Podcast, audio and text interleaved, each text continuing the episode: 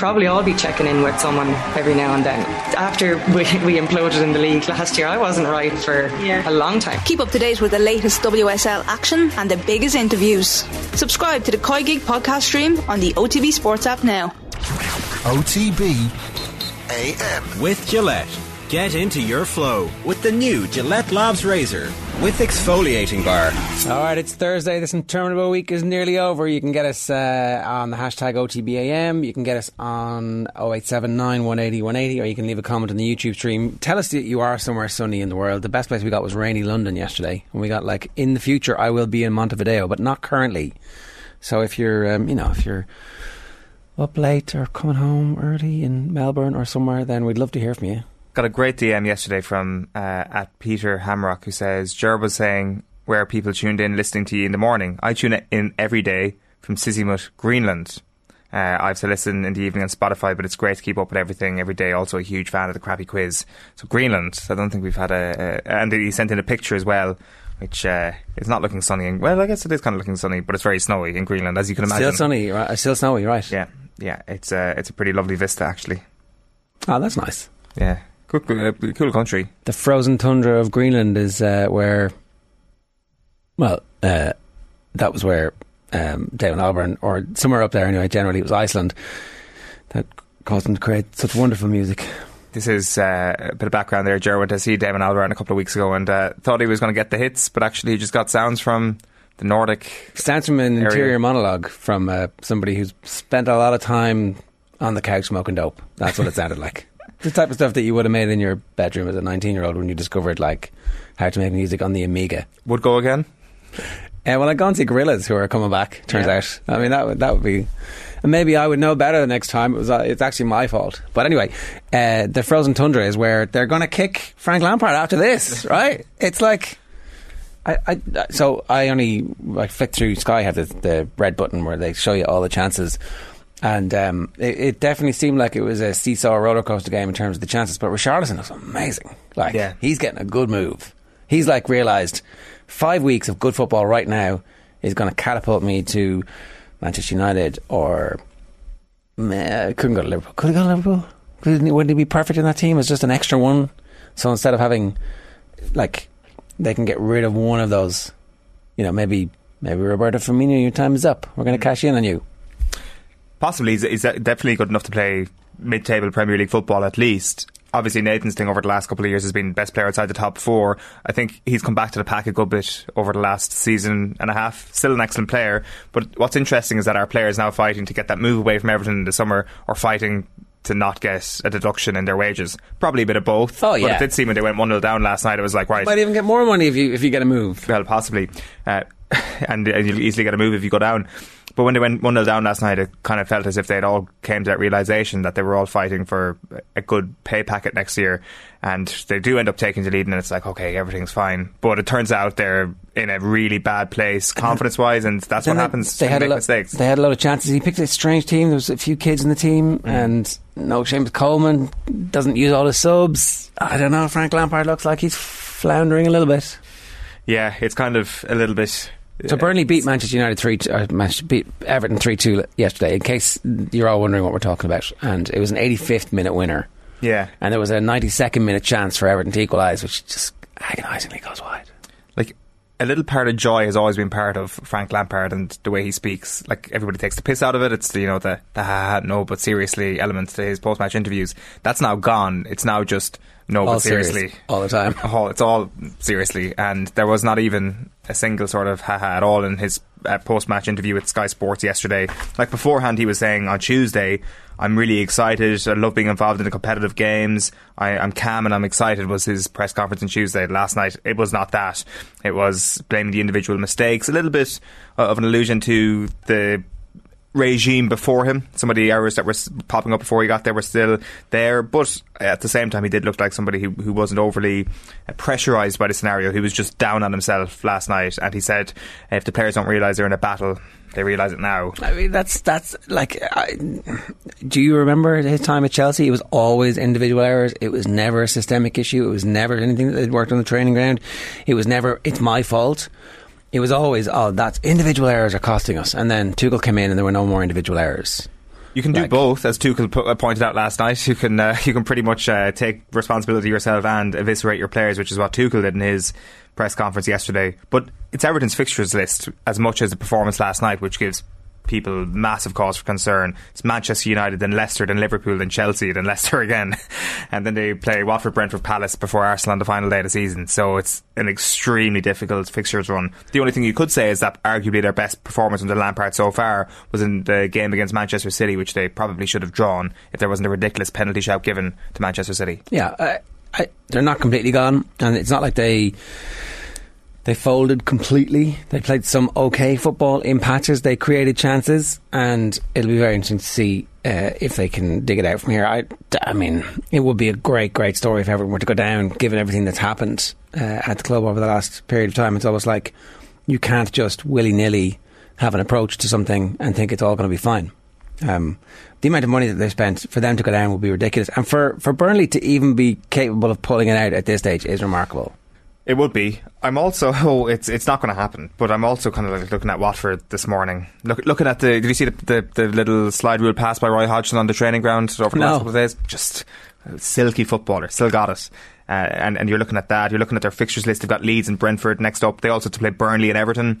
Like Watford still have the keys in their hand. Now they do have to, to play Manchester City and they have to play Chelsea in the last day of the season. So it's a very mixed uh, fixture list for them. But it, in, in that part of the table, the winnable fixtures are against teams around them. So it, it, it is not ridiculous to think that they could also have a say in this. But I do think Burnley and Sean Dyche is the man you're backing over Frank Lampard and Hodgson every day of the week.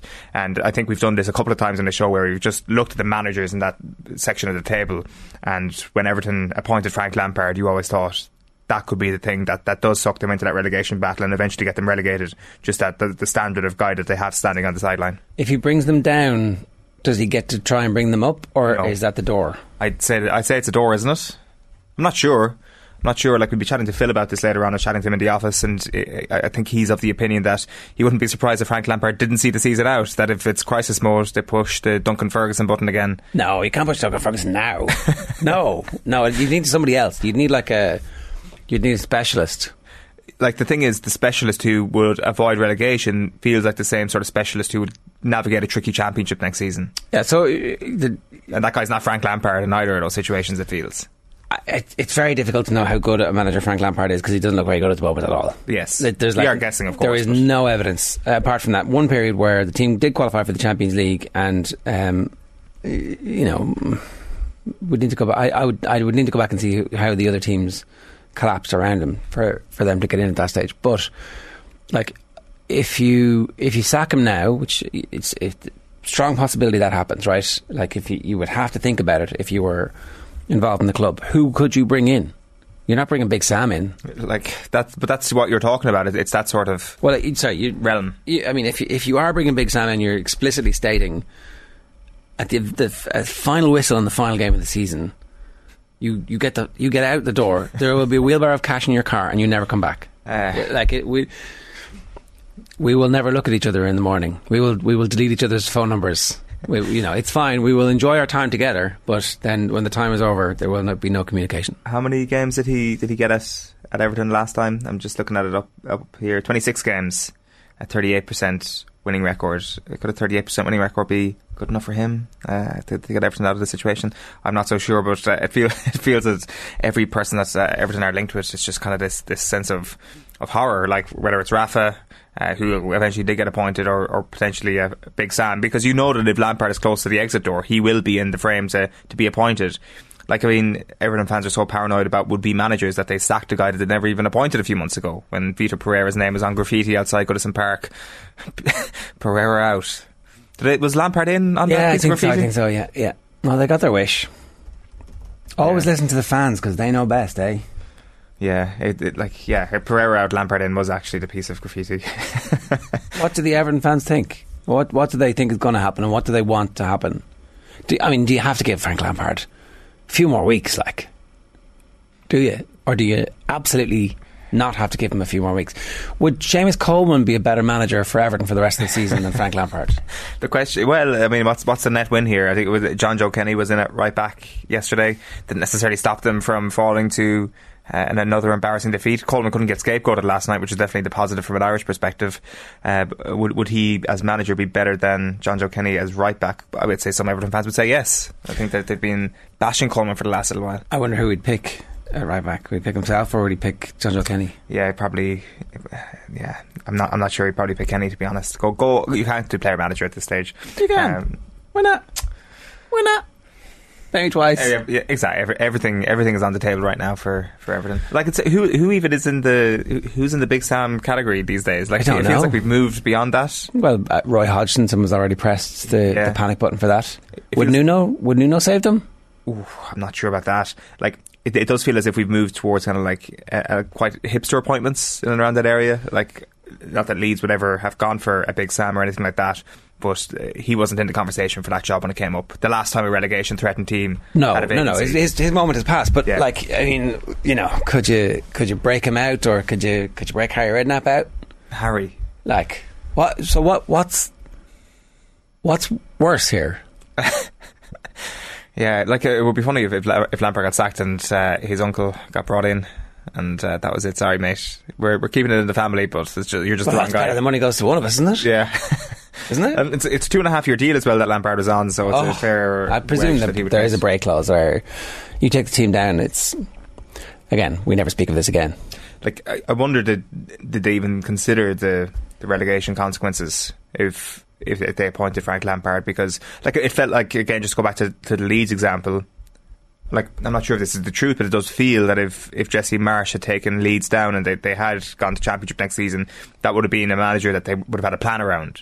And I like I accepted there's like a harshness around Lampard, an extra harshness because of the player that he was, and maybe the, the, the personality that he is a little bit. That he's he is uber confident, but uh, that does lead to maybe just kind of uh, he had an cynicism amazing around him. He had an amazing life and decided to get back into football as a manager because there's a competitive urge he has to scratch itch. He has to scratch, Mm. and uh, I don't know. People sometimes should just ignore the go and play a lot more golf. Take up darts. Do something. You know, it shouldn't be that hard to take up. But anyway, uh, like he he, he could have just sat in a TV studio and had the crack. He could have sold monkey NFTs. like whatever. like his buddy John Terry. Well, John Terry did a smart thing, going in behind the scenes. You can, you can, you can scratch that itch. Do you, do you have to be the, the front man with your hands in the pocket to fight that itch, or can you be sitting down in the dugout running out whenever your, your team scores a big goal? Do you have to be the number one? Yeah, you don't because like life has dealt you a genetic lottery ticket that has come up with six numbers and you are minted for life. Like th- it's almost impossible for you to go broke because you're that rich. Now a lot of the footballers did their best to go broke with um, you know bad investments and illegal tax things around um, movies.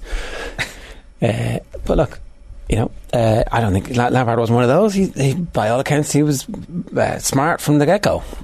Why does he need this? Why does he need to now be reviled? Why did he need to break the relationship that he had with the Chelsea fans? I think it's pretty obvious, isn't it? It's it's what you just said. It's that competitive itch. It's that the, the feeling of actually being part of something that is a, a winning thing, and like that doesn't necessarily like not getting relegated now for Everton. This is Michael would be- Jordan bullshit, right? it- like how do you mean like the baseball stuff? Well, no, I, no. Just I, I have to be the most competitive at everything I ever do. Like, by all accounts, Michael Jordan's a bad gambler, but Yeah. he feels the need to win. Yeah. There's a- like I guess there's definitely a part of that that comes with the ex-player going into management, but there's no question that like all the, the, the all the managers have played football at some level, bar, bar a few notable exceptions.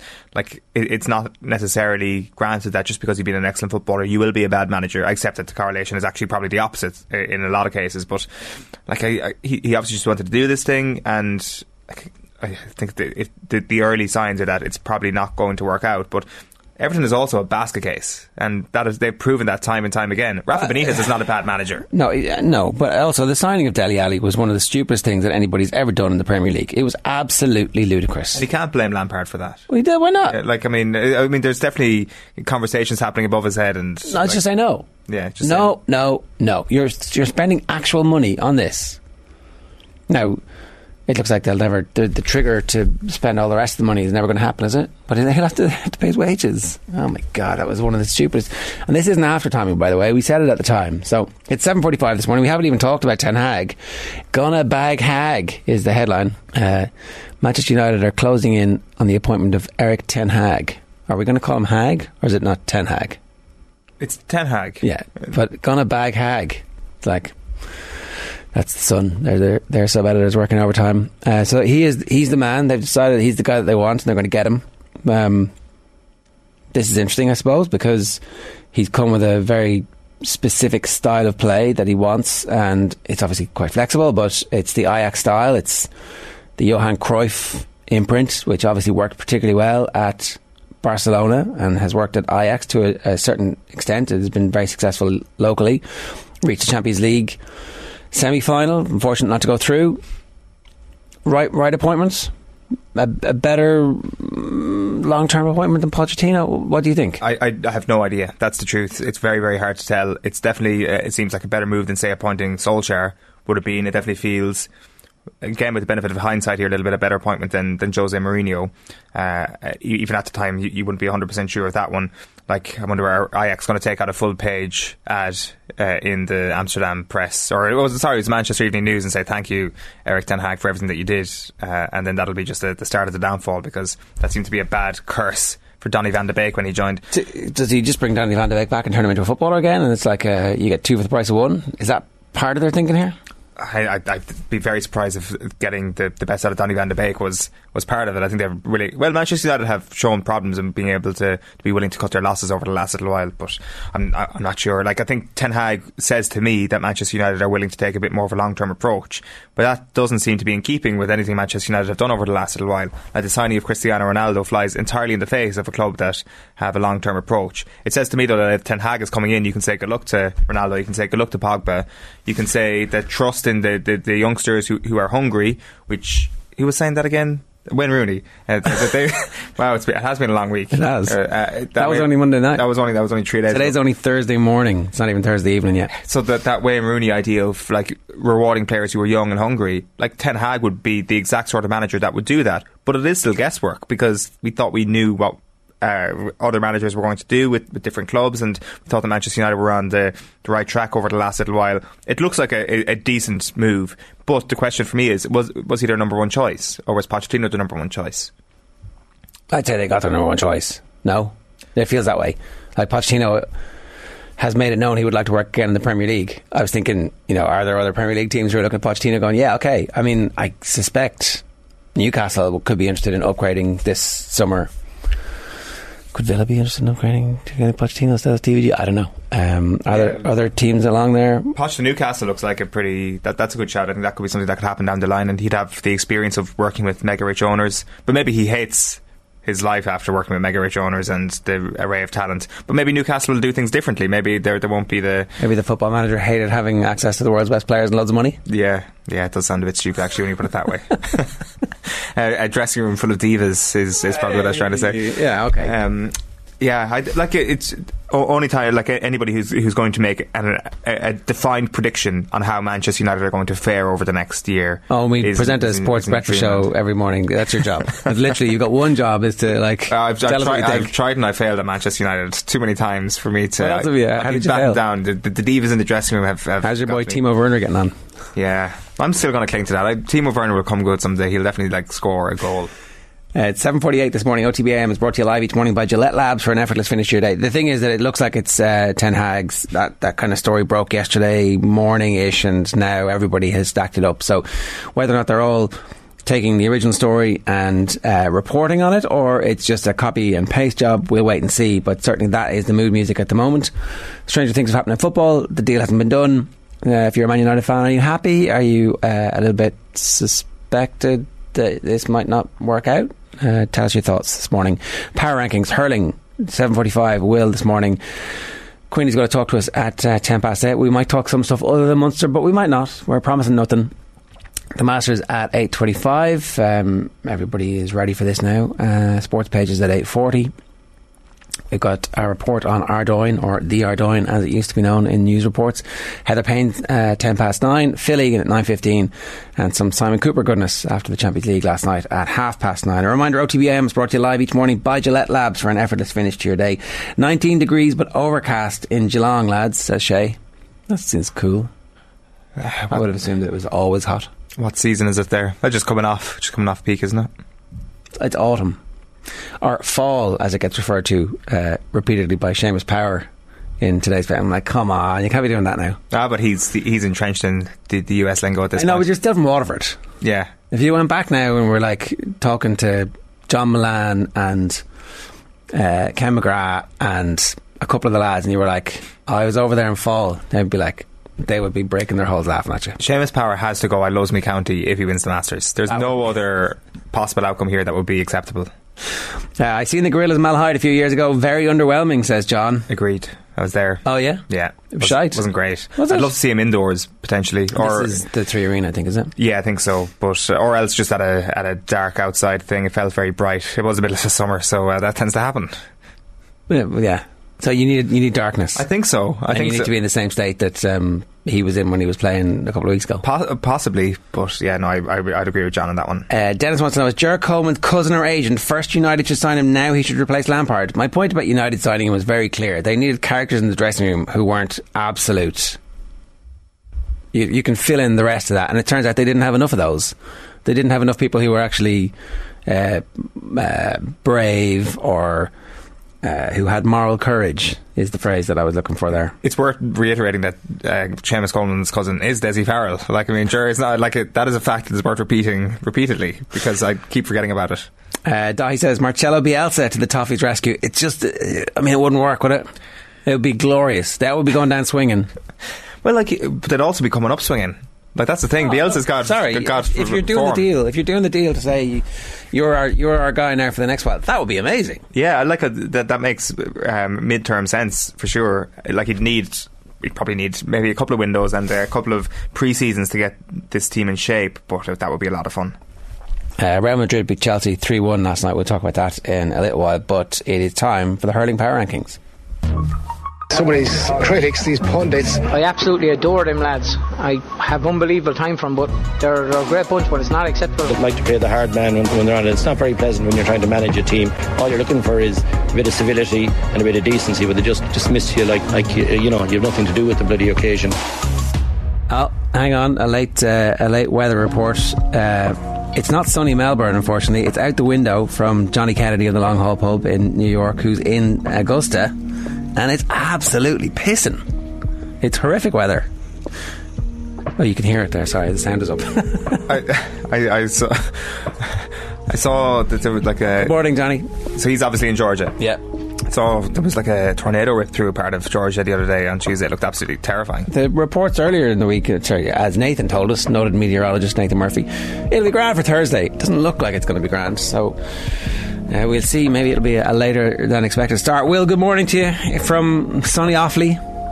Yeah, it actually is lovely here. Um, the sign's up for Shane Lowry. You talk about Seamus Power and loving his county and so on. Um, Shane Lowry posters up all across the town in Tullamore and in some of the pubs as well, uh, hoping that maybe the rain might help him to have a good finish this Sunday. That's class. They just put posters up and go, yeah, go on. We Pretty much. Uh, I think a lot of them are kind of put up by the Chamber of Commerce back around the Open, understandably, and then for the Ryder Cup. And seems the same printers have got the job for his latest run to Augusta this time around as well. So yeah, there's a bit of a kind of a party atmosphere around Lowry this week, and his old club Esker Hills are having their kind of annual Augusta fundraiser at this stage. I think that starts later on today, um, ahead of the coverage starting on the TV. So yeah, there's a real kind of buzz of excitement about Lowry this week. All right, well, fingers crossed he can do something. Uh, right, the hurling. Um, let's get to this, Will. How's it going? How how have the debates been on the podcast about the power rankings in, in recent weeks? Yeah, it's like there's a very different approach with the two guys. So Paul Murphy is very reasonable and conservative, and he's taken championship potential into account when he's looking at where he's going to rank his teams. And James Skehill has been happy enough to just hot take off the end of every round of the league and just say, right, Wexford got beaten by 19, let's put them down to seventh, and let's put Waterford right up on top, and where are we going to put in Limerick? So it's been lively debates between the two. We'll be doing our big bumper championship preview this weekend, which will be out around seven o'clock on Monday to listen to, and you can watch the video next Tuesday. But I'm intrigued to see where the guys think the teams are at because now we're looking at a championship which has rolled around a lot quicker, Jared, than usual off the back of the league. So I feel like we've got a really good feeling about league form going into the championship, but some huge fixtures on the first two weekends of the championship. Galway against Wexford, particularly. Uh, Waterford's going up against Tipperary, which is a huge game for Tip if they're going to have a chance to come out of Munster because it's very difficult at this stage to call the three teams coming out of Munster, particularly. But I think as we'll get into the rankings here, Leinster is going to be incredibly difficult to call for the three qualifiers as well. Yeah, I do wonder if it's going to be a completely different championship because the weather and the top of the ground and all that kind of stuff. Like, there's a possibility it's bad weather all the way from now until the end of the hurling season, and that will just mean that some teams won't have the advantage that they do have when the weather is that broiling sunshine that we saw for a large portion of last year's championship. Yeah, perhaps. I mean, the split season has brought this along where we're now getting used to the second week of July being the end of the championship, as opposed to really when the hurling championship gets going with quarterfinals and semi-finals. So everyone's going to have to adjust. A lot of teams are going to be out of action even by the end of May when the group stages come to an end in the round robin section in both Munster and Leinster. So it's intriguing to see who's going to come out. Maybe I'll just jump into where we are towards the bottom of the table then, because we haven't had an update for a couple of weeks because I was off. But the dust is settled now at the end of the league, so I think we can be more conclusive about the places. So in 24th place, we've got Mayo, who are relegated to Division 3 for next season. Very disappointing campaign for them, no wins at all, and Tyrone will replace them in 2023 in Division 2B. Wicklow, very disappointing campaign. They stayed up just ahead of Mayo in the relegation final, uh, but there was a lot more expected of Wicklow in Division 2B this season. They're in 23rd. Unchanged are London in 22nd. I thought they were going to be in real relegation trouble when they were hammered by Donegal in the first round. It was 316 to 8 points. Uh, but London rallied with some good results at the end of 2B. They just missed out on the semi finals, but were safe of relegation, so they say 22nd. Donegal, one of our big jumpers, I think they started the season in 24th. They're going to finish it in 21st, winning four of their five games in the regular section of Division 2B. The only defeats that they had, they lost to the eventual champions Derry, and they were one point defeat to Sligo in the semi finals, but a really positive start to the year for Donegal. Sligo, who got to the final in 2B and beat Donegal by a point in the semi, they're up to 20th place. Player to keep an eye out throughout the summer, Gerard O'Kelly Lynch. He scored four goals in 35 points across five games in the league, which is remarkable scoring uh, from the Sligo chief scorer there. Meath come down to 19th place. They were relegated to Division 2B. You remember they started with that win against Kildare, which looked like it was going to be a good starting point to stay in Division 2A for next season. Went on to lose their next four games and they were relegated. 18th place are Derry, who are unchanged. They're the winners of Division 2B. Beat Sligo in the final last weekend, 123 to 215. Uh, building very nicely on their run to the Christy Ring Cup final from last summer, and they're up into the 18th place. Uh, they're unchanged from our last rankings, but have jumped up as the season's gone on.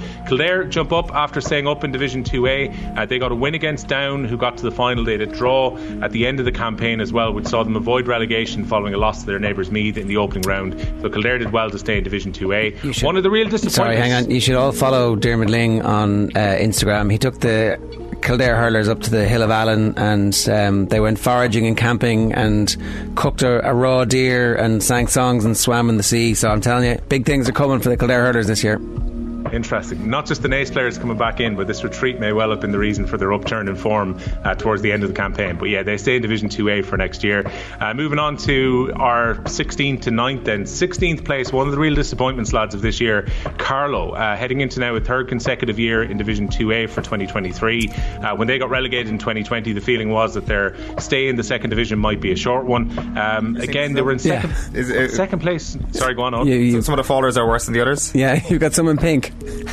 Oh, really? Uh, that might well be just the wrong colour saved in Photoshop. But uh, yeah, Car- I was like, oh, awfully an Car- you've decided something special about this.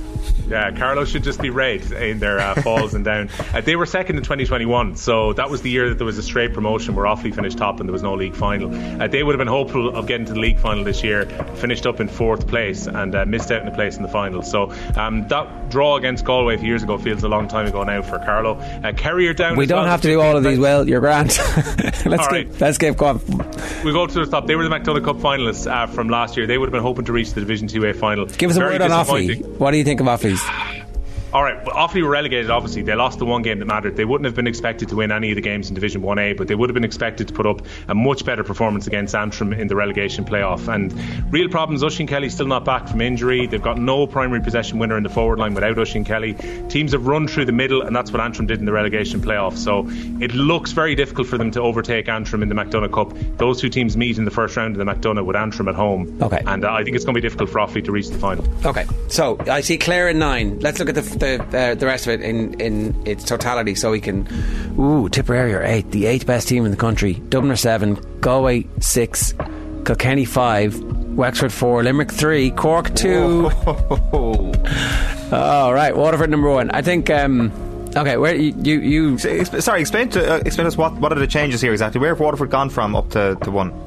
So Waterford in the last rankings, which we did middle of last month, I think we're in second place, and they've gone up now to first. They've overtaken Cork. Understandably, after the way they played in the league final, I think Waterford at this stage, lads, look like they are very realistic championship contenders to Limerick. I would still have Limerick as the favourites going into the championship, but you cannot ignore what Waterford have achieved during this league. Like they're averaging 30 scores a game. They scored again four goals in the league final last weekend. They're just sheer lethalness and single-mindedness to go for goal is remarkable. So 15 shots they've had on goal over the last three games, they've scored 10 goals. So all of them were really, really well taken last weekend. They were boosted by the fact that Stephen Bennett came back in, scored two goals and 11 points. They've got Jamie Barron back in training. They look the best conditioned team in the country right now, and also the team who've got the best options across their panel, which is something that Limerick maybe don't quite have if we're looking at the attrition of a round robin and the amount of games that will be played in a 40 day period over the next while. So if you're a Waterford fan, you're really happy. And when I was talking to Michael Ryan, the former Waterford boss at the weekend, I said, How do they kind of keep an edge on this now because there is going to be expectation that Waterford are going to do well.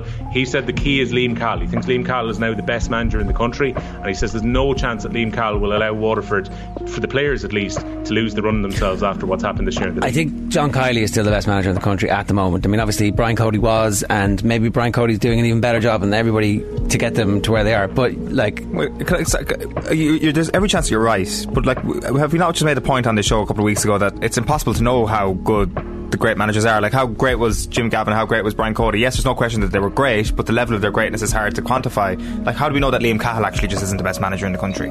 Oh yeah, look, this is me giving Michael Ryan's opinion. Listen, I actually think that Michael Ryan, or sorry, um, Liam Cahill has to on to win All Ireland to be considered ahead of Kiely in any way. Look, look at everything that Kiely has won over the last four years, where Limerick have been almost perfect. It's not just been the three All Ireland titles that they've collected; they've also competed, with the exception of this year and the COVID year of last year, exceptionally well in the league. They've run off Munster championships. We saw the best comeback win in recent years against Tipperary last year when they were really up against it.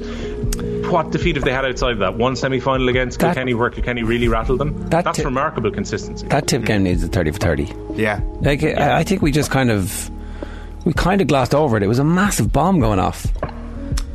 Yeah. Tipperary, Tipperary have never been the same. No, and like e- even the like uh, uh, the characters on both sides, like the the, the sheedy roar at half time. Yeah. uh, that that's like a The empty stadium, the nearly empty stadium, but like still enough people for you to go, oh, what's going on here? And the red card that wasn't. Like, a Uh, big, big moment. Big, big moment. Kyle Hayes' goal, which is one of the best goals we've ever seen in Championship as well. It's just a remarkable game. Yeah, well, can I, like this obviously is, is interesting. Like if we'd gone back maybe eighteen months. And Waterford had put up this sort of league, we'd be like, okay, that's Limerick's kryptonite right there. Goals, goals, goals would beat Limerick. It does feel that after last year, though, Limerick got to a level where it was like, it doesn't matter, Limerick can now add a goal to their game. You mentioned the Kyle Hayes goal and the goals that he scored last year. That seemed to have been something that they worked on last year. So are they, are they actually just ahead of the curve here completely? And no matter what Waterford can do in terms of getting green flags, it actually just won't matter if Limerick hit, hit that level again. Well, the Kryptonite's an interesting point because Limerick supporters will be the first one who will be listening or watching to us this morning and will say, look, the last few times that Limerick have met Waterford in meaningful games, Limerick have come out on top. Yeah. And we didn't get to see them play each other in the league this year. So that makes that game in the second round of the Munster Championship all the more intriguing. That Where is you're it? looking at a Limerick, a Limerick team, lads, who've had three or four weeks now to get everything right after the league finished. I think of all the teams who would have wanted to play in the knockout stages, it didn't really matter to Limerick because of the bank of work that they have over the last four years and the amount of winning that they've had.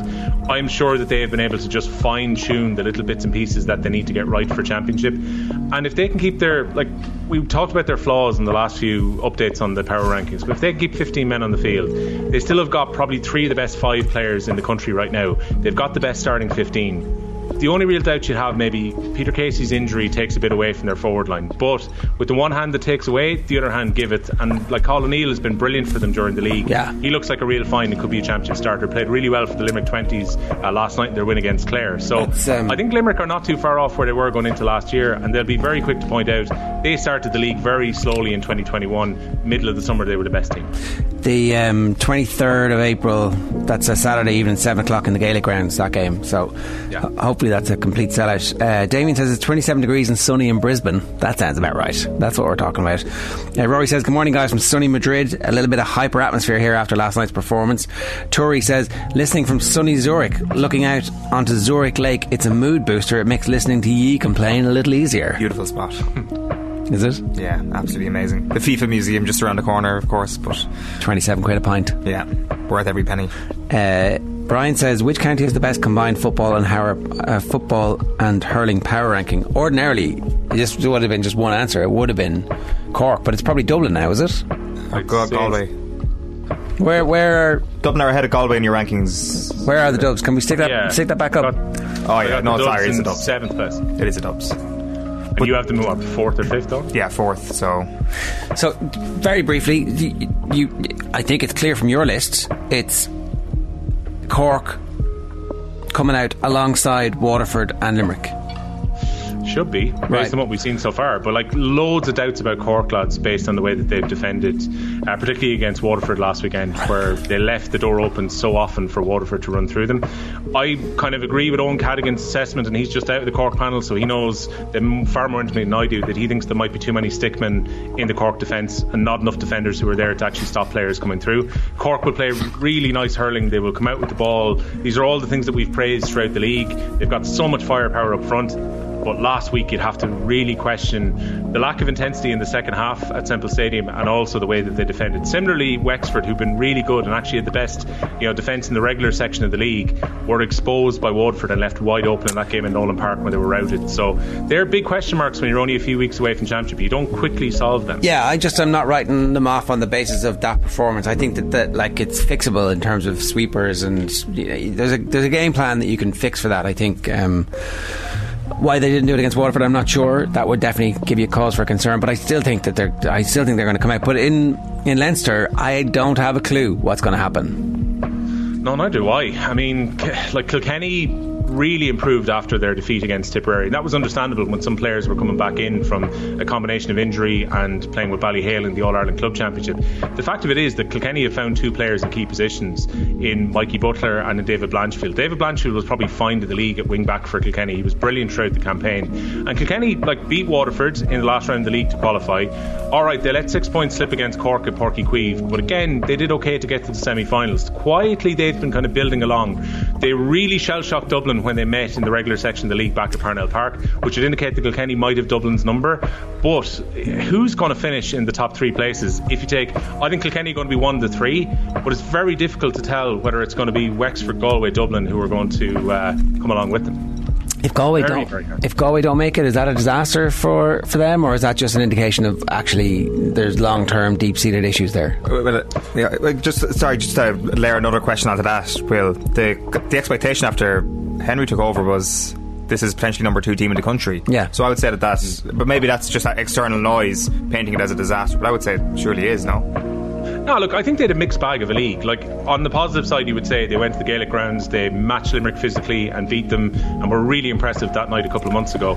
Then look, they had kind of indifferent results after that. Losing to Wexford meant it was always going to be difficult for them to qualify for the semi-finals of the league. And look, their last few games didn't really matter because they knew with two rounds to go that they weren't going to qualify for the knockout stages. I thought they were pretty decent. I still think like they've got so much talent, particularly across that forward line, that Galway can be really good. There's no doubt that they could be a semi-finalist at the end of this year. I'd be surprised if they beat Waterford or Limerick. But then again, they might not have to beat Waterford or Limerick later this year, depending on what happens in Munster and who comes out there. But I don't know. I, I'm kind of thinking on the face of the talent that they have, Galway should come out. But I've been fairly impressed with Wexford, with the exception and the very important caveat performance against Dublin in the Walsh Cup final, performance against Waterford in the semi final. Everything in between that was really good. And for Dublin, pretty much everything outside the Kilkenny game was pretty good. So it's going to be a right old fight to see who comes out of those uh, three teams because I think there's two places available for those three. Yeah. All right. Will, good stuff. Not bad power rankings, I have to say. You know, you've um, you've certainly saved some face as the season has worn on. Congratulations, and I'm looking forward to your championship edition. Can I say a very quick word to yeah. Down, lads, who of the massive jumpers? Down went up to 13th place. Very unlucky not to be promoted. This is the vagrancy of the league where there's only one place for the teams in Division 2A to go up to the top flight for next season. Almost got promotion for the first time since 2007 to Division 1. Beat Kerry, beat Westmeath in the regular section. They've got a lot to build on the Joe McDonagh Cup. I know I had a few Down supporters on to me seeing where they would go. They've gone up ahead of Offaly, uh, Kerry, and Carlow, so really good year for Down. Comco says Tipperary getting major disrespect here. I mean, it might be right though. Like it, it'd be a surprise for them to come through, given what we've seen and the injury problems they have. And Shifty Lad says, "Will, most underrated presenter producer out there. Hurling power rankings are great stuff. Eric Donovan, podcast producer too. Always a great listen." Wholeheartedly. Well, though it's kind of like describing Paul Scholes as underrated. It just like it's uh, underrated so much. We we respect the the Will O'Callaghan level here, Shifty lad. And I can I can assure Shifty Lad as well that is not a burner account of mine. well, wow, I mean that would be oh, that, would be quite the revelation. it would be quite the revelation. I'm trying to stop my headphones being ripped out by Hank at the same time underneath my chair, so it's definitely not me writing on YouTube at the we, same time. We still haven't done Hank's uh, GA predictions yet. No, and I did record a test video with him as well. He, I have to try and find two treats that he particularly likes exactly the same because he gets confused if you put two that he's kind of indifferent about, and he kind of goes, "Why are you trying to give me two of them? Just give me one." So once I can work that out, I will video one up, and he can uh, do some predictions ahead of championship. Thanks, be yeah, ch- championship ready. Hank is what we need. Are you giving him some screen time here this morning? You know, to help this get an extra ten thousand views. Can do, yeah. I know Colin Boog in the background was having a look earlier when he was ripping my shoes. Uh, there he oh, is. he's getting bigger. He's getting very big now at this stage, yeah. He is.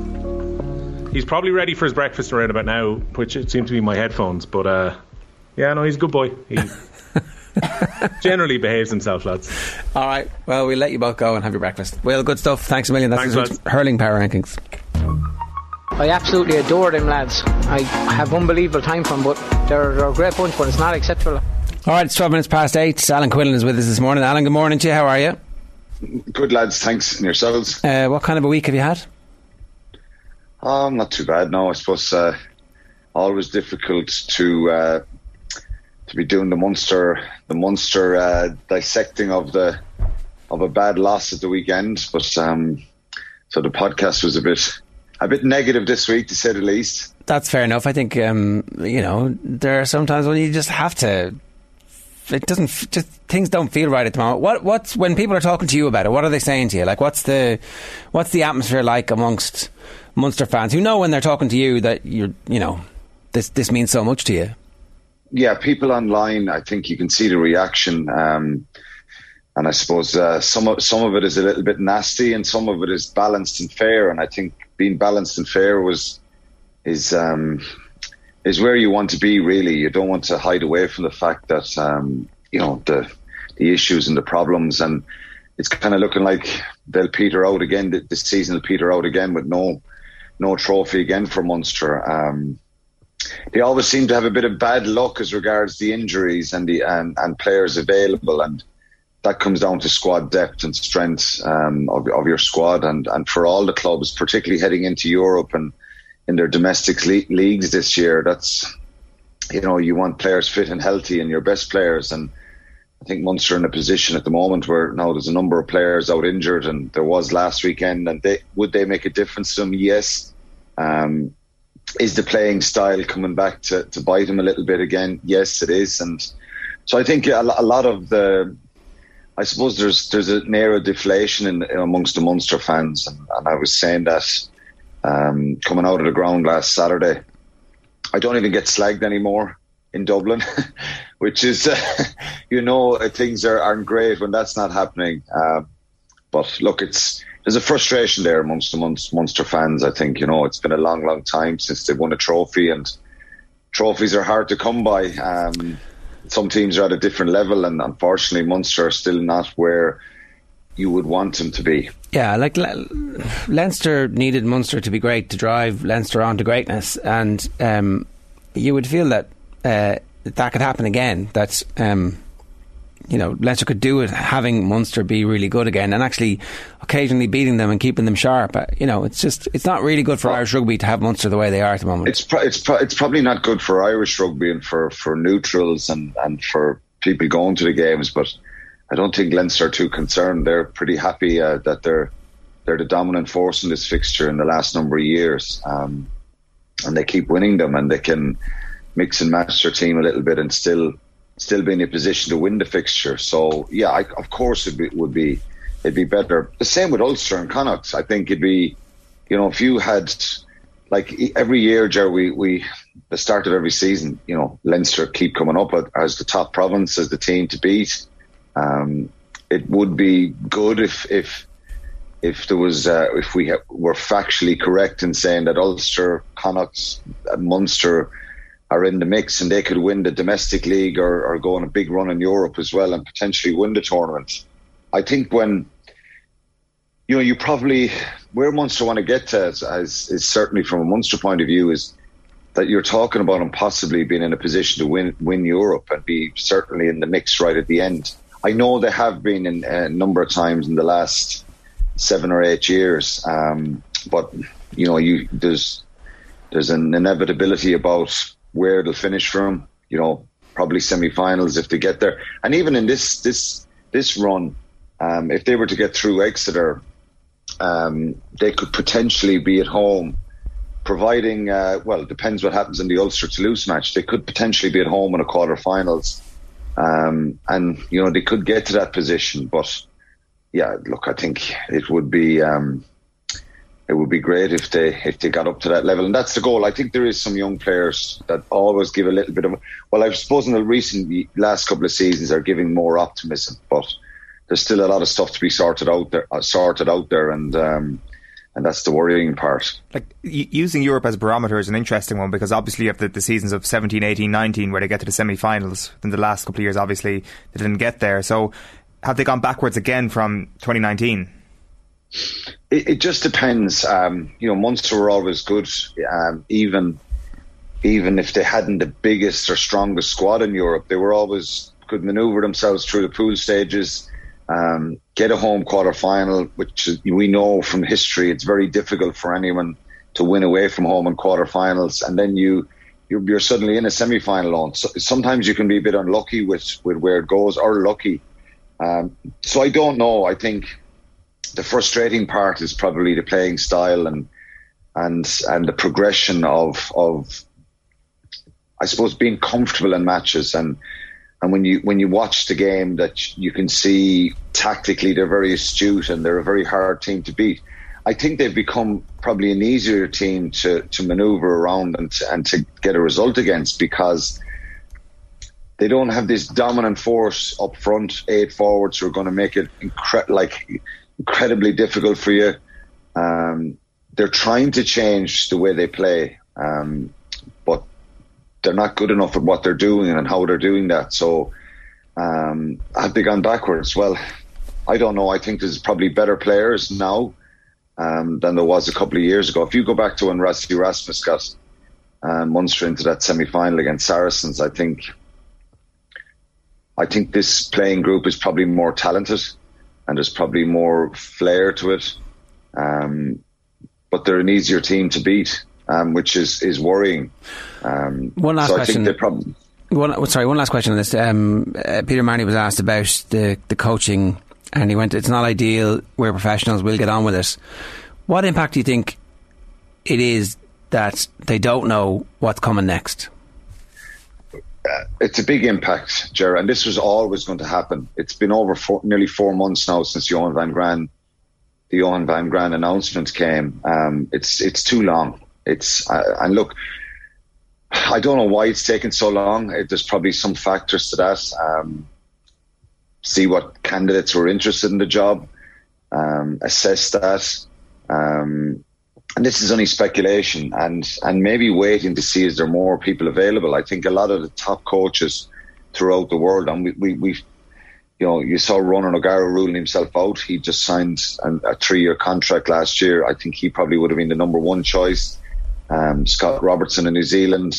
Um, from what I was told, um, I don't. Think this wasn't public. Um, ruled himself out. I think because one of his kids is is still in secondary school and um, he wants to wait.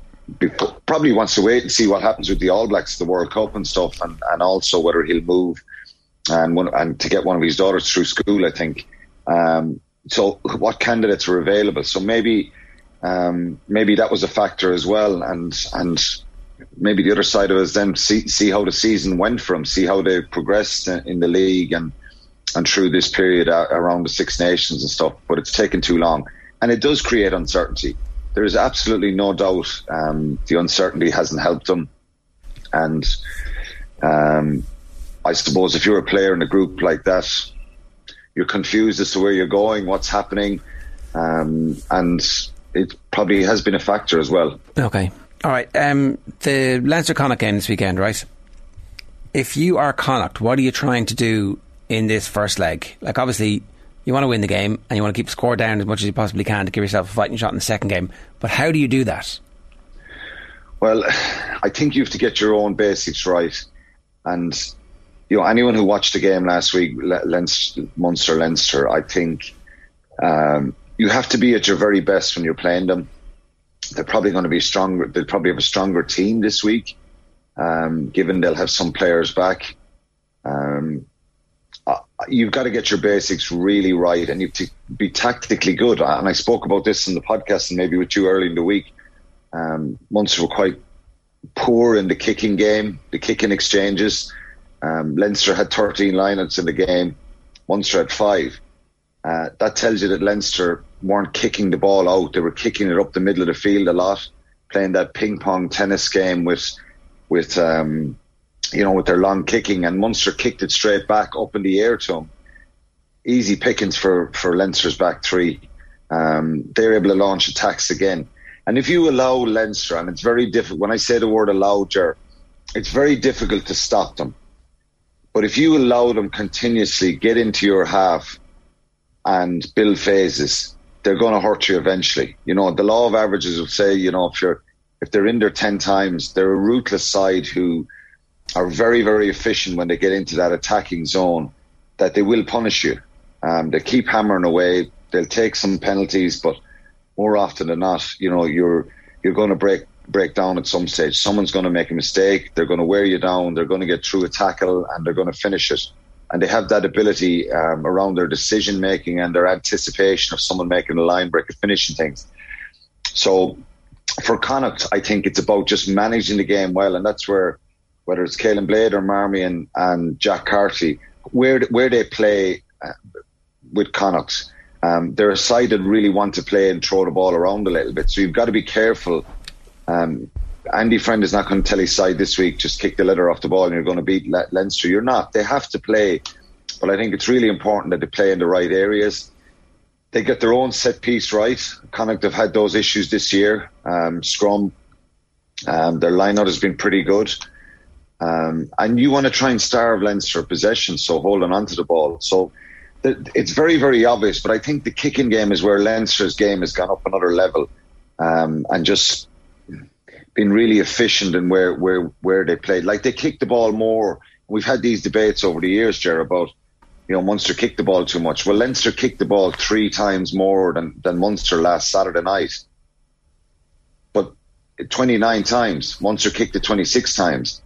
So sometimes if you look at stats and you think, well, Leinster are kicking more than, than Leinster. They're boring to watch. They're they're not. It's it's where they're kicking and how they're kicking.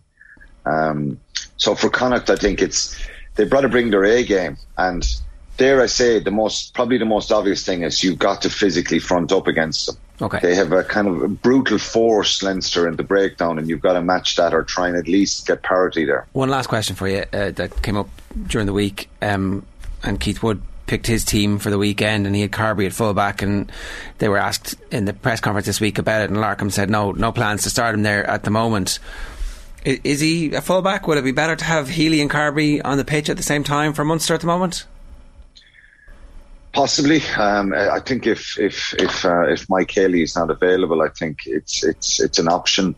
Um, Ben Healy coming off the bench. Listen, I, and I say say this: look, when you're chasing a game and you bring players off the bench, inevitably things are going to change around. The pace is going to pick up a little bit. Um, Casey did that. Ben Healy did that. Um, is there a call? You know, should there be a call to start both of them and and just go for it from the word go? These games are really intriguing because, and we haven't seen the situation. I, I think we've seen some playoff games over the years, but you know the back to back games that you usually get around in December with the old format. Yeah, you you know. Th- those games are always Ger, about win your home game, and if you're playing a big game team in France or England, at least try and get a losing bonus point. You know, we won a European Cup in 2008, getting a losing bonus point in Clermont. They can be vital. This is a little bit different. Like there's a mental challenge to this when you're playing guys one week after the other because, you know, if you get if you lose a match and there's a bit of niggle and you you can get fired up for the next game and, and sometimes they make no sense. Um, so there's a real intrigue into the mental side of this. But these games are about managing the scoreboard. So we're probably hoping that the, the the European these round 16 games that they're brilliant rugby and it's all about you know attack attack attack. It's not. It's about you know if you're 10 if you're 15 points down in the game with 2 minutes to go and you have a penalty you're not kicking into the corner. You you might be really assessing the scenario of bring that 12 that 15 points back to 12 um, kick the penalty. So we may see some of that, and uh, it'll be it'll be really intriguing to see how they play out mentally for players. All right, Quinny, good stuff. Enjoy the games. Thanks a million. Cheers, lads. That's Alan Quinlan, host of the Red 78 podcast. You can get that by searching Red 78 in whatever podcast app you use, and uh, it's available for download right now. It is 8.27. It is time for us to uh, turn our attention to golf and say Happy Christmas, Joe Molloy. Happy Christmas. How are you feeling? Very excited. Looking forward to it. It's always the four days of the year, Ger, where I turn off the world, sit in the uh, couch, and change my clothes four days later. That's excellent. Um, I hope you've got the, the requisite snacks, etc. Uh, what mm-hmm. do you expect to happen? It's kind of such a, a weird build up to this one. It's been Tiger Mania, hasn't it, in the build up? So there, a lot of guys have gone under the radar, very much McIlroy included. It's horrible to say, but I don't know not because there's uh, five or six or seven guys who are red hot, and not because there's one dominant player that the field are all worried about. It's because there's a question mark hanging over almost everyone. Uh, our new world number one included. He's not really the world number one at the moment, Scotty Scheffler. There's like a pass the parcel effect going on in golf. And uh, last year, I certainly thought Jon Rahm, when he won the US Open and was uh, genuinely glorious at the Ryder Cup, I thought he was primed to quote unquote dominate in so much as you can in golf. But he's fallen away. His putting has become uh, very iffy, and he doesn't look too happy on the course, more so than Jon Rahm often doesn't look too happy on the golf course. So there's no truly dominant uh, player at the moment, and therefore this is wide open. Again, question marks over any player you want to throw at me. I can see them winning, of course, but there's also a slight nagging concern almost over all of them. And uh, we were just making the point on Golf Weekly that uh, Scotty Scheffler, for instance, is eight point something on the world ranking points at the moment. We don't have to go into the minutiae of how that's formed, but he's eight point something. Jon Rahm's eight point something, and they're all tightly bunched. Like Woods at his peak got up to 32 at one stage, all world right. ranking points. Wow. So that was dominance. What we have now are a bunch of guys who are struggling to fill the post Tiger uh, vacuum. And who knows, maybe they're all just so good they're they're all nipping at each other's heels. But I just suspect it's a it's a post Tiger thing, you know. So I I don't know. There's any number of guys. Um, I mean, whoever you want to talk about, but uh, I have concerns over all of them. You know, that kind of a way. Very general question, and, and probably impossible to answer. But are they better than the generation of golfers that Woods was was dominating? Like. Yeah. Uh, it's a really interesting point you make. Like maybe they are all so much better that they're actually quite close to where Tiger was, but a bit behind him, but not behind him the way that it appears when you when you do that. I think they're all a lot better than the previous generation, and Woods at his peak is still way better than all of them. I don't think we've still fully appreciated, in a respect, how outrageous Tiger Woods was. And it's only going to be when another couple of generations go by and nobody manages to do what he did in terms of dominance that we'll look back and go, oh, now I like, I'm really starting to get how freakish that was. So I think they are all better than the group that Woods was taking care of, and there, it's a deeper field. There's more of them. But if peak Tiger Woods was out there, then he would still be far and away the best player, far and away. It's hard to compare generations because of the, the changes in equipment, but I guess putting averages will be fairly uh, similar. I mean, even I don't know, but that's again because they've outlawed certain putting styles from um, from that time too. So are they better putters? Are they more straight drivers? Are they they obviously hit the ball further? But the things that maybe don't change are they strategically more nuanced than the generation that he was up against? I think they're better in most aspects, to be fair, because the coaching is better, video analysis is there, TrackMan is there. Like somebody like Dustin Johnson, up until 2016, wasn't an especially good uh, wedge player, for instance. So the way he countered that was he got on TrackMan every single day, and it told him his exact yardages, and it measured his ball flight and his attack angle, and uh, bit by bit he could improve very quickly you go back to Faldo's generation, you know, they were the first generation that worked off video. Yeah. And they were suddenly getting into slots on their backswing. Some of it wrong, by the way, and Trackman disproved certain things. Like there, there's things about how to hit a draw that were uh, taken as read, and Trackman has recently disproved them. But this, you know, each generation has had to work. Ben Hogan didn't have camera, Faldo did, and now we're on to Trackman. So it's become easier to get better with each passing year. Uh, in terms of strategy, that's the one thing maybe which has gone slightly into decline because Bryson DeChambeau's strategy, I'm sure you realize, is I'm going to hit that thing as far as I can. I'm going to go find it, and I'm going to try hit it again. So uh, I think strategy is a little bit less uh, nuanced, but um, yeah, Woods is just a total and complete freakish outlier. Stick him in any generation you want. Okay. Uh, the, what what represents a good weekend, a good week, making the weekend for Tiger? Is that enough for us to go? Wow, that is a triumph for the human spirit. I think so. I think him teeing off today is phenomenal. Like it's really outrageous. There were very severe and real concerns he'd have to have his leg amputated, and then absolutely subsequent to that, the sense was these are life changing injuries. And I spoke to a couple of people who uh, work in the medical profession, and, and they said this guy's in so much trouble. Like it's it's bad, bad, bad, bad, bad.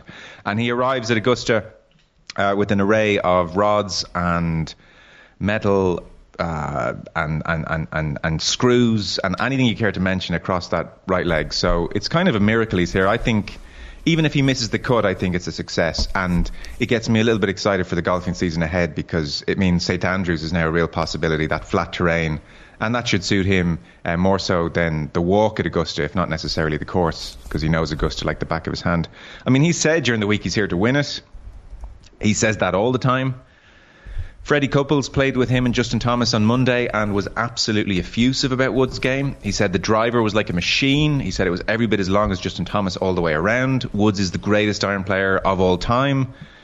And Couples said the game looked great. Like he said, it looked great. And the only concern is the walk. So if the game is that good, and you know, this is why I'm super, look, super excited to see him anyway, but certainly for the first hour, we're all going to be watching very closely today to see where the game is.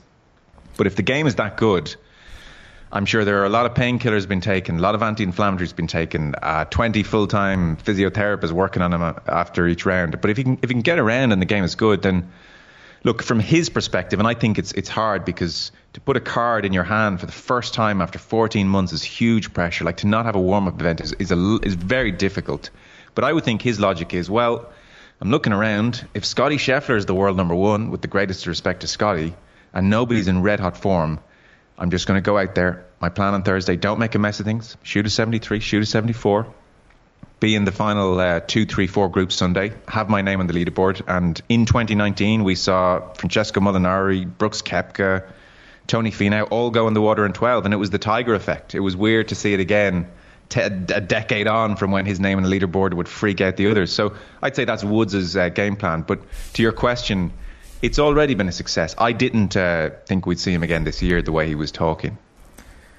So he's off at half three today. He's part of the, the featured yeah. groups. If you're not in the featured group, you, you still can't be watched, right? You can watch the shots back in the Masters app. That that hasn't like I remember there was a bit, bit more coverage last year. Was that just because the app got better, or or, or am I completely misremembering? Was it? Uh, expect an angry tweet from me at about five mm. at peak. At peak, why are we watching one featured group? Like when they're all out there, like Mac- McIlroy's last out, but there'll be various people that you really want to see, and TV's not showing them because Augusta said this is how we do things, even though it's 2022. Uh, the app, to be fair, is the greatest app in world sport. The app is now at a stage on where, as soon as a player hits a shot, it is instantly up on the app yeah, to watch. Yeah. yeah. So you go onto the app, you click on the player, and it just plays each shot one after another.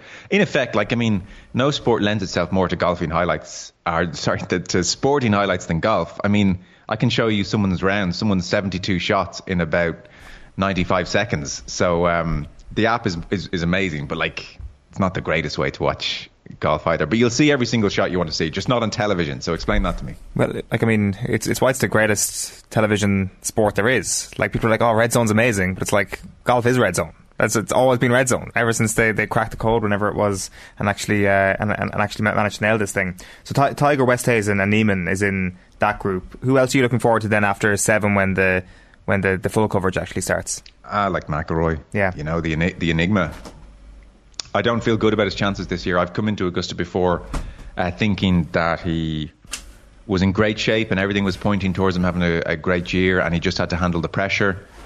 I think this year he still has to handle the pressure, which is enormous, by the way, and it's it's only ever growing. And um, as much as he tries to talk that down, you know, this is a really unfair thing for him. But because he won the three uh, other majors so early and four in total, it's it, is a brutal way of putting it, and it's it's not. A, I don't entirely believe it because he even said himself this week he's a Hall of Famer, but because he won the other three so early. In some respects, his career will be a little bit defined by whether he did the Grand Slam or whether he was the kid who had 15, 16, 17 goes at the Grand Slam and, and, and didn't. You know, Greg Norman is, is known every bit as much for his failure at the Masters as he is for his two Open wins. And look, McIlroy's fighting that a little bit, I would think, and, and aware of that in short, I don't think this is more of a personal observation than a factual one. I don't think increasingly he's playing his best golf when the pressure comes on.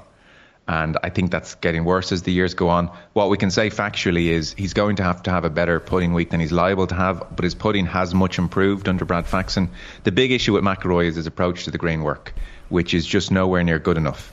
And he is massively frustrated with this. He's been frustrated with this for a long time. We've seen him break wedges in the last uh, 12 months and Augusta requires precision. You know, you, you start with this golf course, you work your way out from the hole itself. Uh, you need to be on the right side of the hole. You need to therefore be on the right area of the green. You don't have much to aim at. If the greens are wide, they're not very deep. If they're not very deep, they're wide, but they're not very deep. And his iron play lets him down, like even Texas where he missed the cut. He's airmailing greens with a wedge. You just you're you're dead if you do that in Augusta. So I what I what I fear from McIlroy is we will see uh, birdies for sure, absolutely, but we'll just we're going to see too many mistakes. You're going to see him going a little flurry of birdies here and there, and then you're going to see mistakes, and you'll be saying, "Where did that come from?" And you know, I it was it was interesting. He did. Um, a video recently with some uh, podcasters over in the US where he taught them how to hit driver, you know, and it, it was a tailor made thing and he was talking to them about the driver swing and the wedge swing and explaining the differences. And he said, "That's why you know I've got a really good driver swing, but the wedge swing maybe isn't as good." And he almost caught himself and, and said, "But it's not as bad as people say."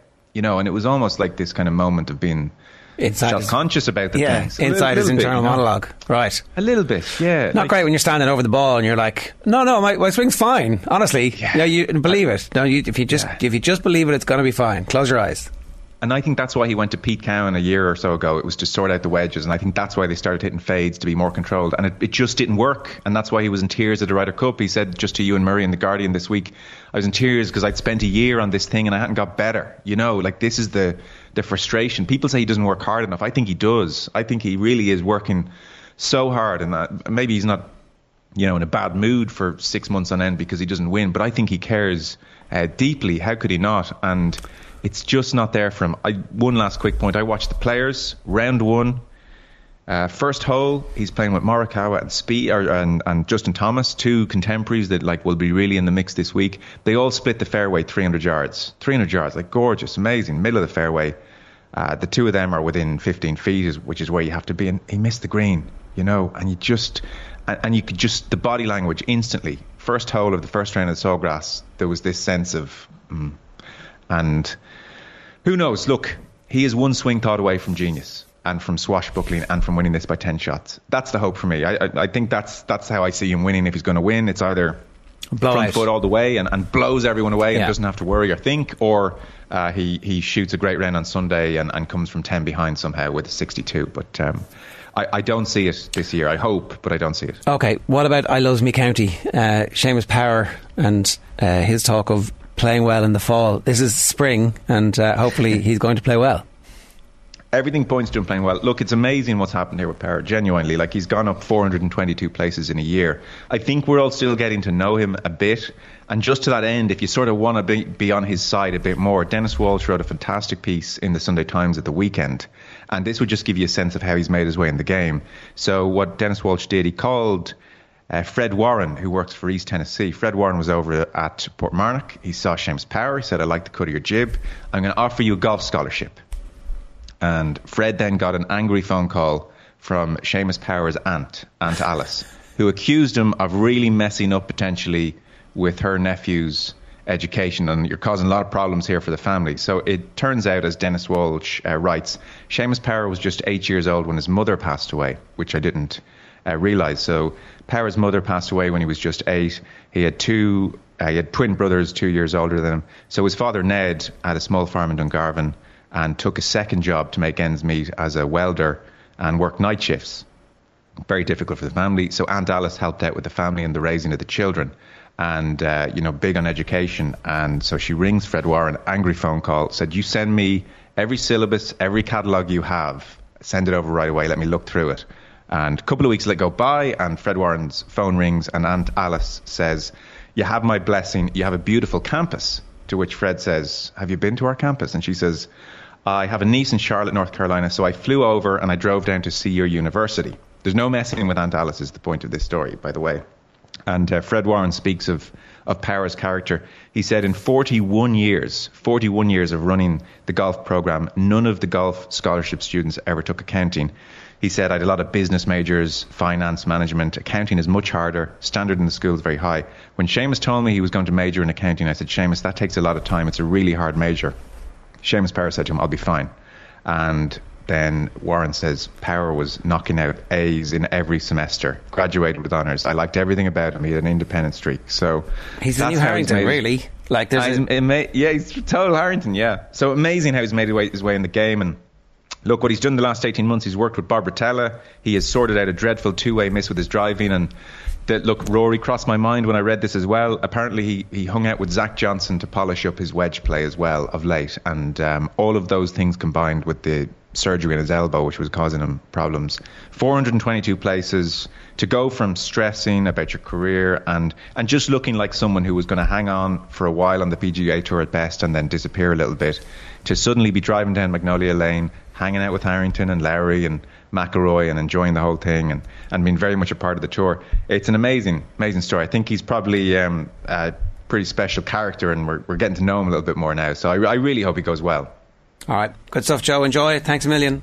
All right, fellas, thanks. It's Joe Molloy there giving us his thoughts on the Masters. You can hear more from Golf Weekly. You can uh, subscribe on patreon.com forward slash golf weekly. And of course, you can hear Joe from Sunday to Thursday. Uh, our Saturday presenter, John Duggan, is also with us. John, Jer and Owen, good morning. what is going on? Uh, well, it seems like Ten Hag has got the job at Old Trafford. If you go through every back page this morning, It's funny how it leaked out, isn't it? No, way? no big announcement. No, this is our guy. No unveiling. It was like leaked out. well, it just shows where Man United have gone in the last ten years, doesn't it? Not a slickly run organisation, in my view. You look at the way Man City and Liverpool are run as organisations. You go to Old Trafford, it's shabby in comparison to other football stadiums now. The Glazers have not been good for the club, and Erik Ten Hag is a very well regarded coach.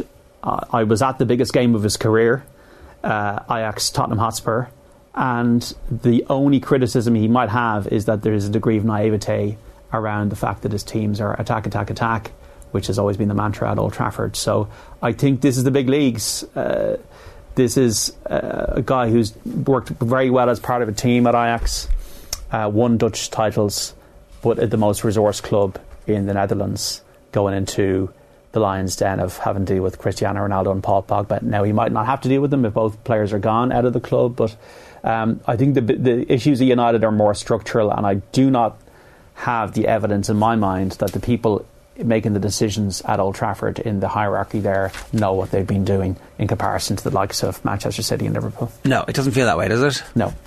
Um, and so this could be the turning point, or this could be another in a long line of, well, we've thought about this for a little while. Let's go with this because it's different from what we had last time. Well, it, it, th- there's just two things I'm hearing here. Oh, he'll be great with young players. Well, that's fine. Well, then Ronaldo and Pogba surely shouldn't be at the club next year. And secondly, he'll be play attacking football. You're always hearing these things, but you see all the old apparatus beside Klopp and the apparatus of Michael Edwards at Liverpool and the apparatuses around Manchester City, and you just think that Man United are years behind this. Years. So it'll be interesting to see what happens. We wish him well if he gets the gig 52 years of age. Pochettino, obviously, there's the buyout clause element of it. Um, but Pochettino's share price maybe has gone down. I saw somebody saying Manchester United are thinking financially here it would have been 15 million to get Pochettino. It's like a million and a half to get Ten Hag. But Pochettino's going to get sacked in the summer. You would have got him for nothing. Like, Yeah. there's definitely, you could have done a deal with PSG where you say, we know you're going to sack him. We'll give you, we'll give you one million for it. Do you know, like it, it there's a way around that. that Man United can find the money as well. They're That's the the richest thing. club It doesn't matter. Yeah, uh, so they want Ten Hag, obviously. Um, if you're a Chelsea fan or an Everton fan this morning, you're probably got a bit of a sore head. Chelsea, like, surely the issues uh, off the pitch have seeped into the players in the club. The uncertainty kills business, in my view. You need certainty in business, even if you're a, a football club with gilded players. And Karim Benzema was fantastic last night in that 3 1 win for Real, who, with Carlo Ancelotti, once again, um, I'd say he probably had a nice bit of satisfaction around that, given the way he was so badly treated by Chelsea back in 2010. As they- Italian Big Sam. yeah, yeah. Uh, you know, to be fair, he's got a great agent. Um, maybe not as good as Jermaine Genius is, but still a good agent. Uh, a 3 1 win for Real last night. But Everton, lads, we've talked about it on the show before. I just want to play a bit of Sean Dyche, who dropped the mic in most, the most spectacular style after the game last night. The mentality's hard. You know, I've been down there. I know what it's like. You know, every season's been there's been tough patches for us, um, and sometimes you kind of. It's hard to explain, but you kind of sense that the team might have lost out to win a game. And I said to them half times, I'm not sure these know how to win a game, lads, you know, away from home particularly. So I said, we've got to play on that. We've got to play on that mentality. We do it by playing forwards. We do it by playing forwards with better quality um, and by being a more aggressive in our, in our play, if you like. Uh, passing. I don't mean physically, but our passing play and trying to get into the front area of the pitch. It wasn't glorious, by the way, but there was patches and enough patches where we found three goals, and I'm pleased with that. You'd want Bernie to stay up after that, wouldn't you? Yeah, like it's they were two one down. Yeah, at halftime when he was saying they, they they can't win this game. They don't know how to. Brilliant stuff. It is great. It- It's it's kind of like um, Everton and maybe Frank Lampard to an extent have just been at like fancy cocktail parties all their life, and now they've gone into this dingy bar, and Dyche is like. Welcome to our place now. This is this is this is where we're at home. This is this is our comfort zone, and it's almost like you know the the air getting thinner the higher you go up the league table. The same almost goes for the further down the league table you go. That Burnley are used to this sort of slog, and Everton potentially aren't. That they would be safe by this time of the season. They wouldn't really care. They'd be mid table. Will Lampard be even their own? Like they've got nine games left. Do they make a decision now? Because Lampard, every time I hear Lampard, and it might be a lovely fellow, whatever. Every time I hear him, it just seems like he's a TV pundit talking about another club. Well, they, they need to improve. They need to sort themselves out. Um, this has got to be better. You're the manager. Hmm. I just I, I, I'd love to see what I, I'd lo- I mean, Seamus Coleman. I'd love to see what the dressing room is like at Everton at the moment. It will be the most fascinating find the world. Talk about Amazon documentaries. Oh, yeah, they need to do be- Amazon documentaries about clubs that really struggle. That would be good. This year would have been amazing. Yeah, yeah. They thought they were onto a winner with Arsenal, and maybe they still will be. But uh, Everton's the one. Maybe uh, maybe Amazon come along and was like, "We'll give you fifty million quid if you let us into the dressing room," and they'll be like, "Well, that'll make up for the losses in the Premier League." That's too much. Hundreds of millions. Five hundred grand. Twenty million. Five hundred grand. Okay, five hundred grand. How much do people pay for these things? Not much. Not it much, can't be that much, can it? I don't know. It's good. It's a good question. How much does Spurs make for exposing themselves? Um, But that was yeah, that, that, that looks worse with every single day um, that that passes. Uh, that was a waste of my life watching that documentary. What else have you got for us, John? Uh, well, Nathan Collins just let you know scored that first goal for Yeah. Burnley last night. Six the defeats. Irish. Who is he? The Irish Virgil van Dijk. Uh, yeah, have we not handed that moniker out already? No, No. we've handed Rio Ferdinand out. We haven't handed Vir- Virgil van Dijk out. That so was yeah. Pat Dolan in the paper last week. Said he was the Irish Virgil van Oh, Dijk. okay. Oh, sorry, Okay. that was it. Yeah, six defeats and seven for Everton now. Only a point ahead of Burnley, and uh, Leeds not safe completely yet. And Everton have not been relegated from a top flight since 1951. Uh, West Ham, great to see them in Europe at a quarter-final stage against Lyon tonight in the uh, Europa League quarter-final. First leg, Rangers away to Braga. There's under-20 football action in Leinster this evening. Day one of Aintree Grand National meeting. Aintree hurdle, a feature race there at half three.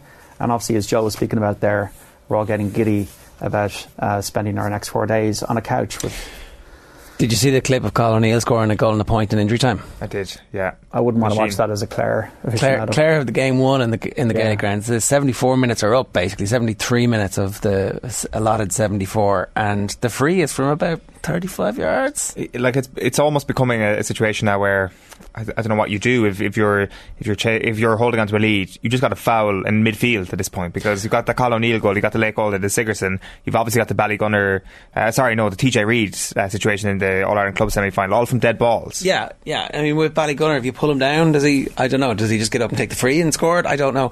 Like more people on the actual line and a draft excluder style and a wall. Like start thinking about these things in a way that isn't.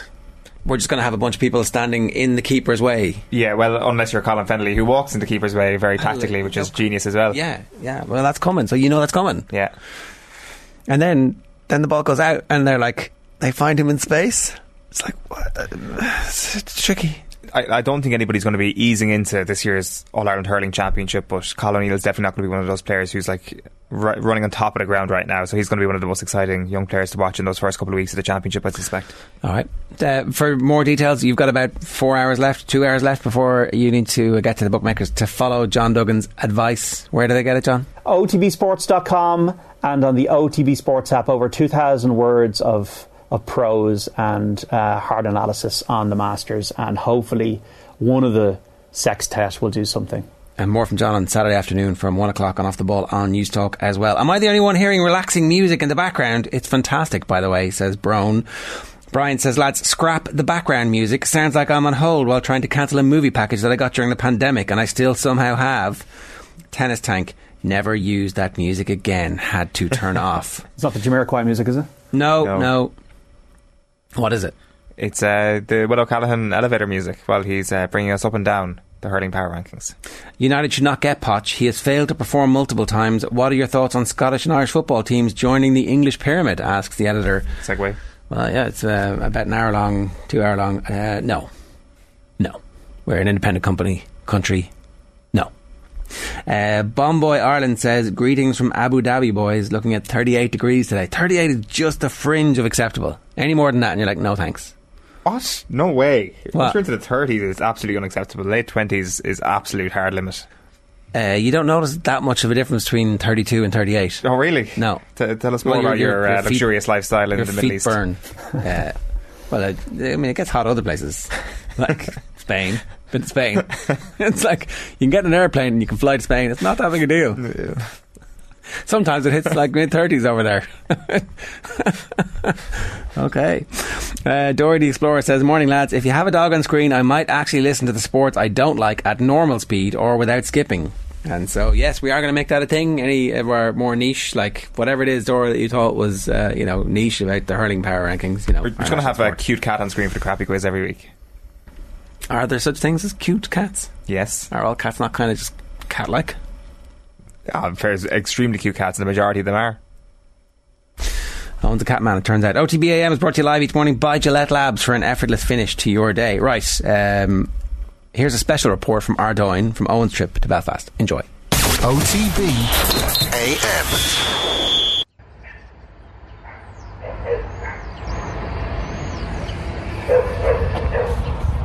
We always say here at Ardoyne GAC, you know, we, we like to consider ourselves to be the, the, the, the heart of our community. That's on our mural at the end of Flax Street. We like to say that we, we, we don't take that for granted, that we keep giving back. I think you notice, especially with this club, but all GA clubs in Ireland, they're, the, they're, they're always one of the first organisations to step forward to help the community that they are part of. We are only part of the community, we aren't the community, but we play a vital role in that community. As you know, Ardoyne it- itself is an area that has suffered greatly throughout the conflict and in in more recent times, uh, high levels of poverty and whatever. And the GA isn't immune to that. I mean, our members come from this community, and this club especially. Um, we have had several members who, who were murdered during the conflict. So even though we were we were part of the community, we weren't immune to what was going on around us, and this c- club played a vital role in supporting our community through that conflict. And then, as I said, in more recent times, I'm standing here in Etna Drive, and this is a, a a sort of a plaque in memory of a young member from our club called Seamus Morris. Seamus was only 18 and he played for our under 18 football team. Uh, a fantastic young player, a fantastic young person, um, well liked. Seamus was sitting on his wall again, talking to friends in his own street, um, just this street here. I think it's uh, uh, Haybury Gardens. And what happened was a, a car pulled around a corner and it had loyalist gunmen in. And these loyalist gunmen got out of the car, seen this group of young people, and they fired into the into the group of young people, killing Seamus. And Seamus died. And every year, our club members come round and they'll put wee flowers here just to remember Seamus and his family. And then we have Peter Dolan, and Peter actually was uh, shot dead on the same day because Peter seen what was happening. Peter was driving a lorry at the time, and he dri- he, he tried to block the escape of the gunman, and they got out and shot him dead as he sat in his uh, in his in his lorry. So this is just in memory of uh, of, of young Seamus here, uh, an Ardoyne Kickham's uh, member. When I grew up, um, again back in troubled times, and I, I, know my own my own mother and family tried to do their best to keep me away from uh, and keep me out and, and, and sheltered from any trouble that was going on. But um, I, I do personally feel I was I was robbed of a little bit of my my Irishness and my and my culture. My father had been put out of his own business on the Crumlin Road when the the when the trouble started in the early days. We lived at it was still in North Belfast, but we lived outside of the district. Um, it was a very dangerous place to be. Um, involvement with the GAA in itself was was dangerous to be involved and to be mentioned. When I was walking around this area when I was young, so you would be stopped by British soldiers and this constant thing about being British, and, and this was this was my identity. This is who I was, and it, this was important to me to say who I was. Um, when we get into the bus, and you have to remember, we, when we were playing under 16, for instance, uh, our bus was known, and as I say, we didn't know, or we didn't have a home pitch. And so if we would have travelled outside the area, the first thing we all knew in that bus, the driver, all the teammates, is that we were going to get stopped. And it didn't matter whether it was the under 16 team, the under 18 team, or the senior or junior teams, everybody gets stopped. We would have got stopped by the UDR, by the British Army, and, and sometimes we made it get stopped four or five times before we even got to the pitch. That was a reality in which we lived. We have lost, since that time, through the conflict, our club have lost a full team through sectarian murder. That's, that, that's what's happened to us. And we also have lost people who have went to jail. So we'd lost a big part of that. Our club had been raided our bus had been stopped, and throughout all those times, we're still here. I think at the last count, and that was before the Camogie started up again, we had 21 teams out there. If we if we need to have another 19 um, teams on the go, well then we'll work out how we'll how we'll we'll get that going and how we'll, how we'll resource it. Um, but it's bring it on as our attitude first, and, and we'll work out what to do after that. One of our big problems on uh, here is that we have a pitch, but it's council owned, and so we have to we have to find something like thirty thousand pound every year just to pay for the use of that pitch. Now that pitch can be used by other uh, sporting activities, so it can be used by soccer, but we have a, uh, we have first preference. But there's 26 soccer dedicated soccer pitches in North Belfast, but there is no dedicated GA pitch, none.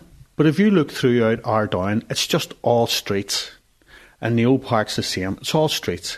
There isn't really any play facilities. There's no real green areas there for young people to run about or to do anything. This area here, or this club, takes young people in, gives them a self respect for themselves, an identity, and encourages them to make uh, the right choices in life. We are stronger now, I'd say, than we have ever been in our history. For the first time in a long time, we now pervade all the sports, all the GAA sports for all codes and all ages. And as a club, we're only getting stronger. Our membership is growing year on year. I, I certainly have memories of Casement Park and up there. Um, uh, watching the county matches and watching um, our own club play there at, uh, at different finals, uh, etc. Um, I think for GAA as a whole, um, and certainly for clubs like ourselves stuck in the middle of uh, uh, of areas like this in North Bel- and well, in not just North Belfast, but all over Belfast, our biggest competitor is soccer. And the reason why um, I believe the reason why it, it wins every time is because soccer is promoted and is promoted by um, all the excellent stadiums that there are um, throughout throughout um, Belfast and, uh, and the uh, and the province as a whole and the country as a whole, um, and and we as we in GAA don't have that. Casement will be the catalyst for the GAA in Antrim. Antrim is Ireland's second biggest city. It should be the heartbeat of the GAA in Ireland, and it has so much untapped potential that it's unreal. And Casement will be the shining light of that. It will be a modern provisional stadium Antrim Gaels will get use out of it, but Ulster Gaels will get use out of it, and it'll be useful for Gaels all across Ireland. And what it will do is it'll give young people an aspiration. They'll see a massive state of the art stadium in their own county, which they can dream of playing in.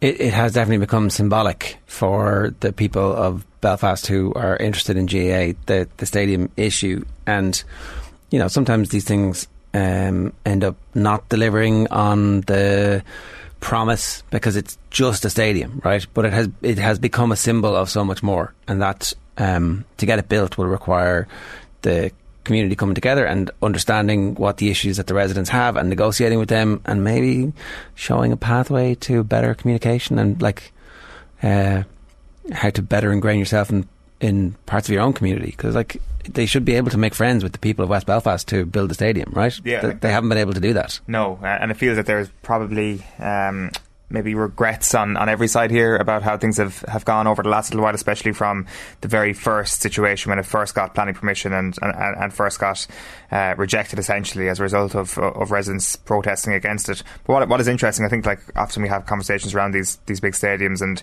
you know, what will it do for the community? I do think the GAA by and large, has done okay when it's had these big grounds built to redeveloped, that it is a facility for schools, finals, club well, finals, all that well, sort of you'd thing. Have to, you'd have to question the amount of white elephant stadiums that are never used or not, not busy during the year, right, around the country. Like, is the Gaelic grounds full as often as it should be? Is Uí often, like the, the women's teams have barely played in Uí So I'm not sure that we've got a great track record of building stadiums that are actually going to be used by the communities and properly embedded. Yeah, yeah. I, like there does seem to be a real sense of optimism within the people that I was within Belfast, the people that I was speaking to. That this would be an asset, not an asset that's sweated, but something that's used by, as I say, schools finals, whatever county finals, uh, and not not even that. That that every young football hurling camogie player within Belfast would have an opportunity to play there at some point. Like are the other stadiums being utilised like that? The, the, two you mentioned, for example, I'd like to think that they are. Now, are they being used properly for commercial reasons? Is, is an entirely different thing, or are they actually having enough big games there? Because are there enough big games in the the Gaelic Games calendar? I think that's actually a separate conversation. So, um, as we've seen from Cork this year, they're clearly not getting enough big games there. They, they do need the, the, the concerts to try and pay back their level of debt that they have. But I guess that's an extraordinary level and, and something in, something entirely different. But at the same time, costs have risen on Casement over the last little while as well. This thing is a more expensive project. Who, who's going to pay for the rising costs? Ah, the British if, government can pick it up, right? If, Come on. If um, if this, this this residents appeal is turned down and then it does get to go ahead this year. Um, like the the DUP, I know have said that the, that the GAA should come up with the extra money for it, for example. Well, somebody should pay for it. Yeah. Like they should be able to work that out. Again, that's negotiation. Mm-hmm. Hopefully, it gets to that point. That would be a good the problem. DUP don't fancy the, Yeah. you know, it's, it's always tricky, but like they can always go over their heads. I mean, um, yeah, it's tricky. Yeah, it's not, it's not ideal. It like there, it may be an easier negotiation after May when we see what, what, what happens in, in that election. But yeah, it's a it's a very interesting time. There's no sense anyway that, that like that this is unimportant. It's it's a, it's kind of a vital part of of the, the jigsaw for Antrim GAA and for Ulster GA as a whole. I think from from, from what we've heard. Uh, Owen says, My two favourite Munster games this season were Scarlet. We beat them 43 13 away from home with the youngsters, and Scarlet's playing the big guns, and Wasps. We all know about that. That was obviously when the kids played in that one as well both with players relatively untouched by Van Graan and Larkham. The talent is there, the passion is there. They've been let down by their conservative senior coaches playing the wrong style for the players at their disposal. Usual square peg, round hole type scenario. Uh, on a final sad note, it's over a two hour drive to Limerick. Why would I drive up there with my kids to watch a boring grind?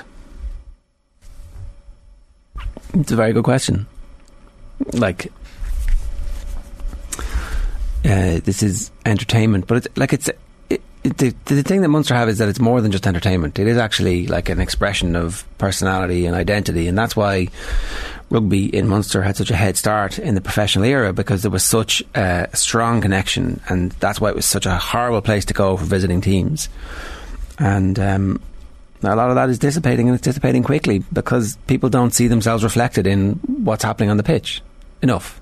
It, it definitely seems that way. Like I mean, if if Owen is saying there that the style of play and the grind that it is, as to put it in his words, is that if that's actually affecting his uh, kind of uh, kind of appetite to go and see the, the team, I'd, I'd, say he's far from the only one who's thinking that way. Like you do want to be entertained to a point, but winning is all important. If the team is winning and he's and they're grinding out wins and they're playing a, a kind of a, a, less attractive style of rugby, but still winning games, I suspect that it, it would have been much harder to get a ticket last weekend, for example like uh, I mean, obviously we had um, Treacy in yesterday, who, who's just kind of comparing it chalk and cheese to, to, to, the old days when when Thomond Park used to be full. Of course, the redevelopment changes things when you're naturally going to have more seats available, and as a result, more empty seats for some of the, the smaller games. But but Leinster Munster should should be a sellout a week in advance. Yeah, at least. Uh, Porrick says, if Klopp never went to Liverpool, would we be talking about how great the club was run? Klopp changed everything. He did change a lot, but their recruitment and their smart in the transfer market also helped. So it was a combination of factors. And the important thing is that the hierarchy picked him. When he was available, they went and got him. Um, so I'm, I'm, looking here at the the contenders that the BBC listed the morning that Brendan Rodgers was sacked. Uh, Klinsmann, Mazzarri, Frank de Boer, Carlo Ancelotti and Jurgen Klopp. But uh, it was clear from early that they wanted they wanted one man, and they went and got him because he was available. Wow! Imagine the alternative universe of any of those appointments.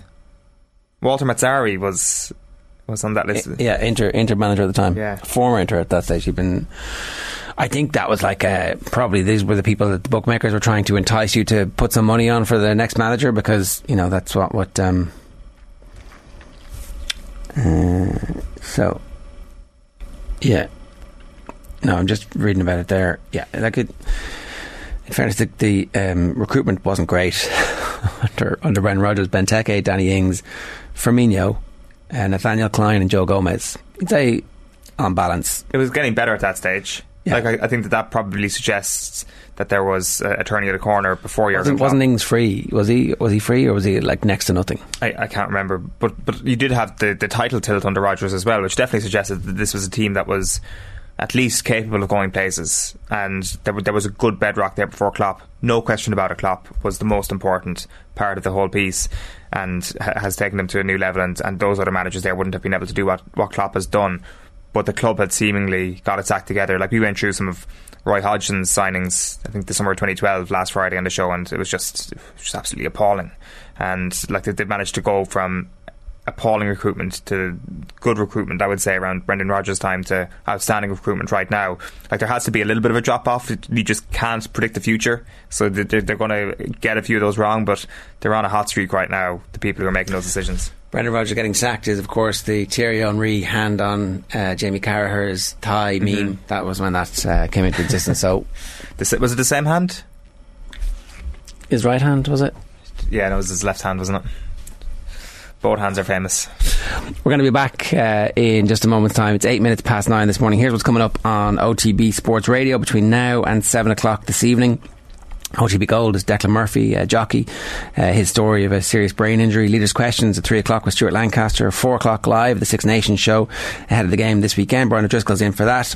Uh, OTB Gold is Jerry Izenberg talking about Muhammad Ali in the show with Nathan and John Giles tonight from 7 o'clock. Great report as always, lads, says Kieran. Brilliant to see Owen covering the different backgrounds of the country and their GA traditions within the communities. Very interesting stuff. Indeed, and we'll have plenty more of that coming your way over the next while as well. Now, ahead of Ireland taking on Sweden next Tuesday, Owen got the chance to catch up with Heather Payne.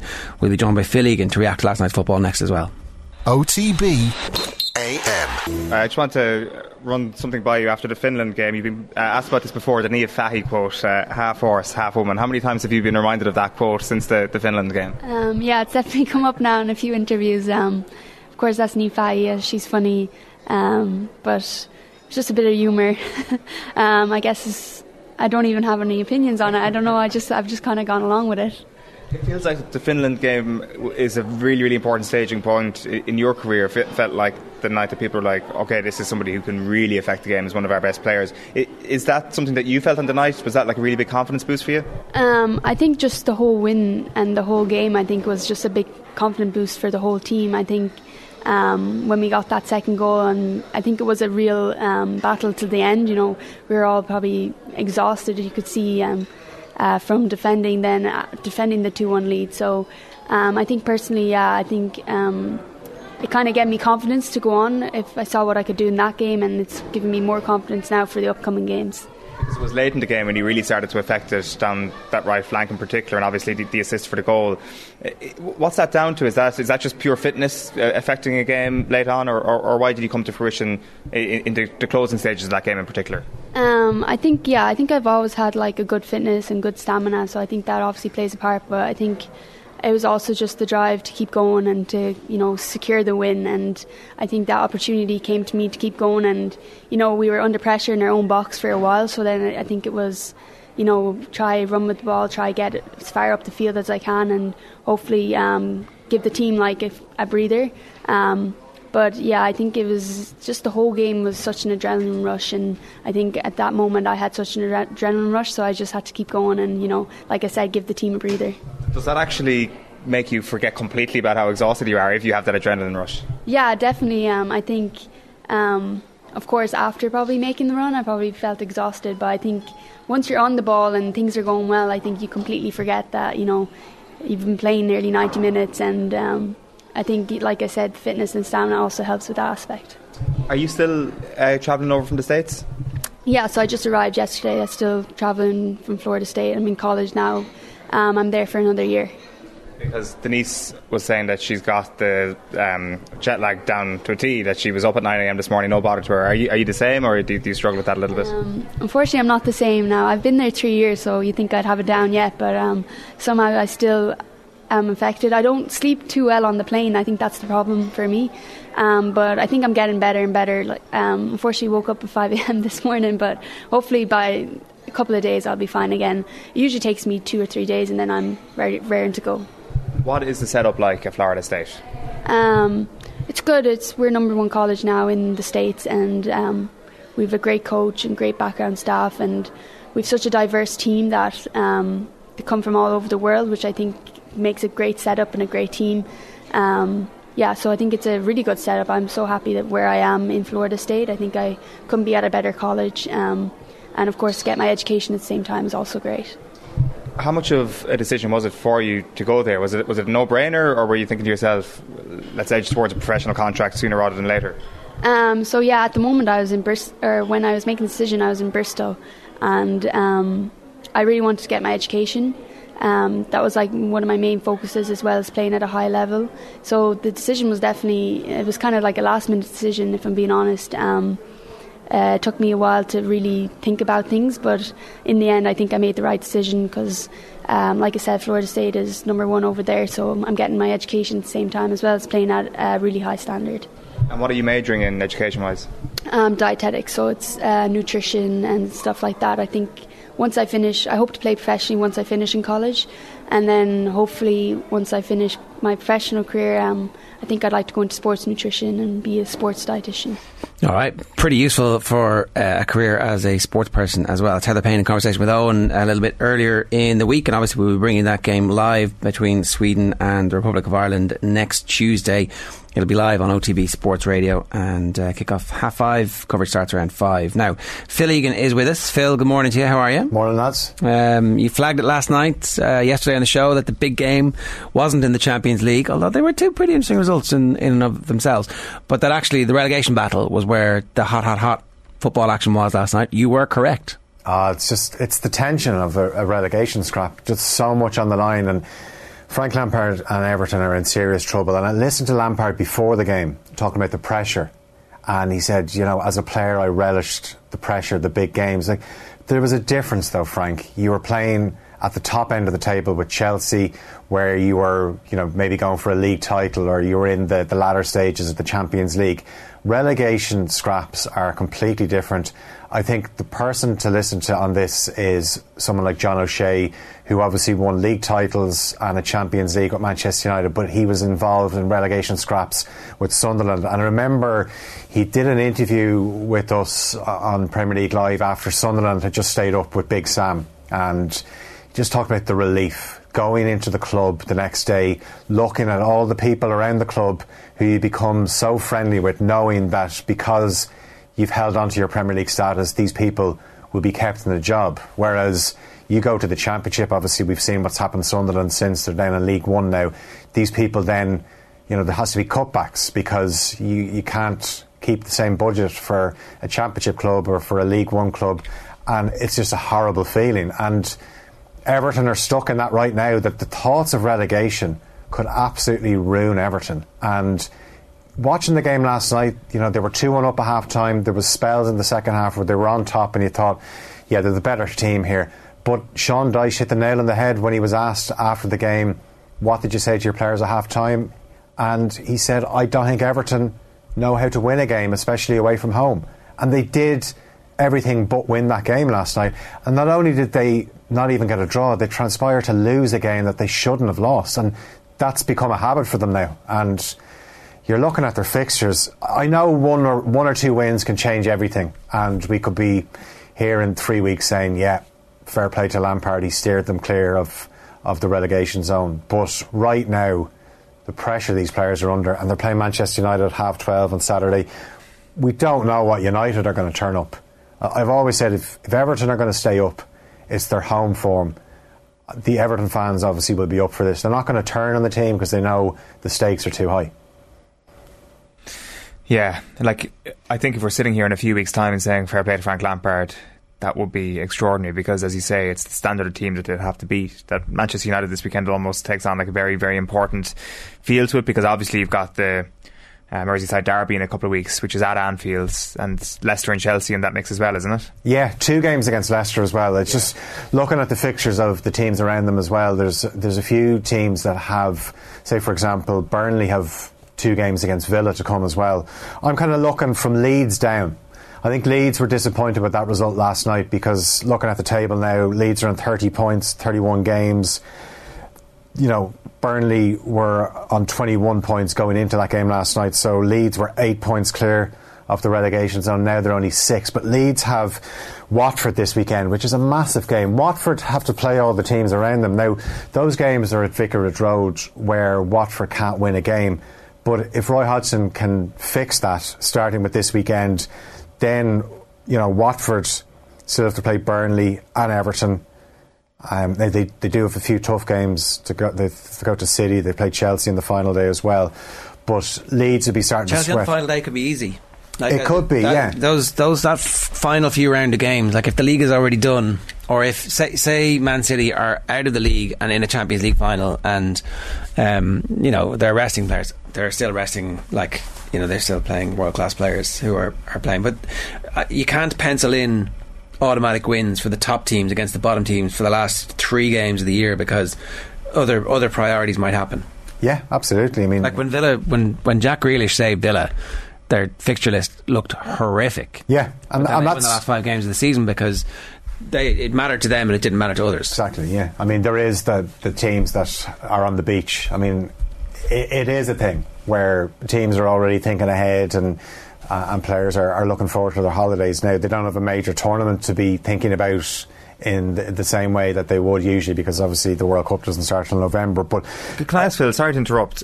Is there a team in recent memory that ha- has gone a longer period of time without the last few games mattering than Everton? It feels like Everton are the one team, the one constant throughout the entire Premier League era where they could be on the beach for the last five games because they've got nothing to play for. They've never challenged for a title.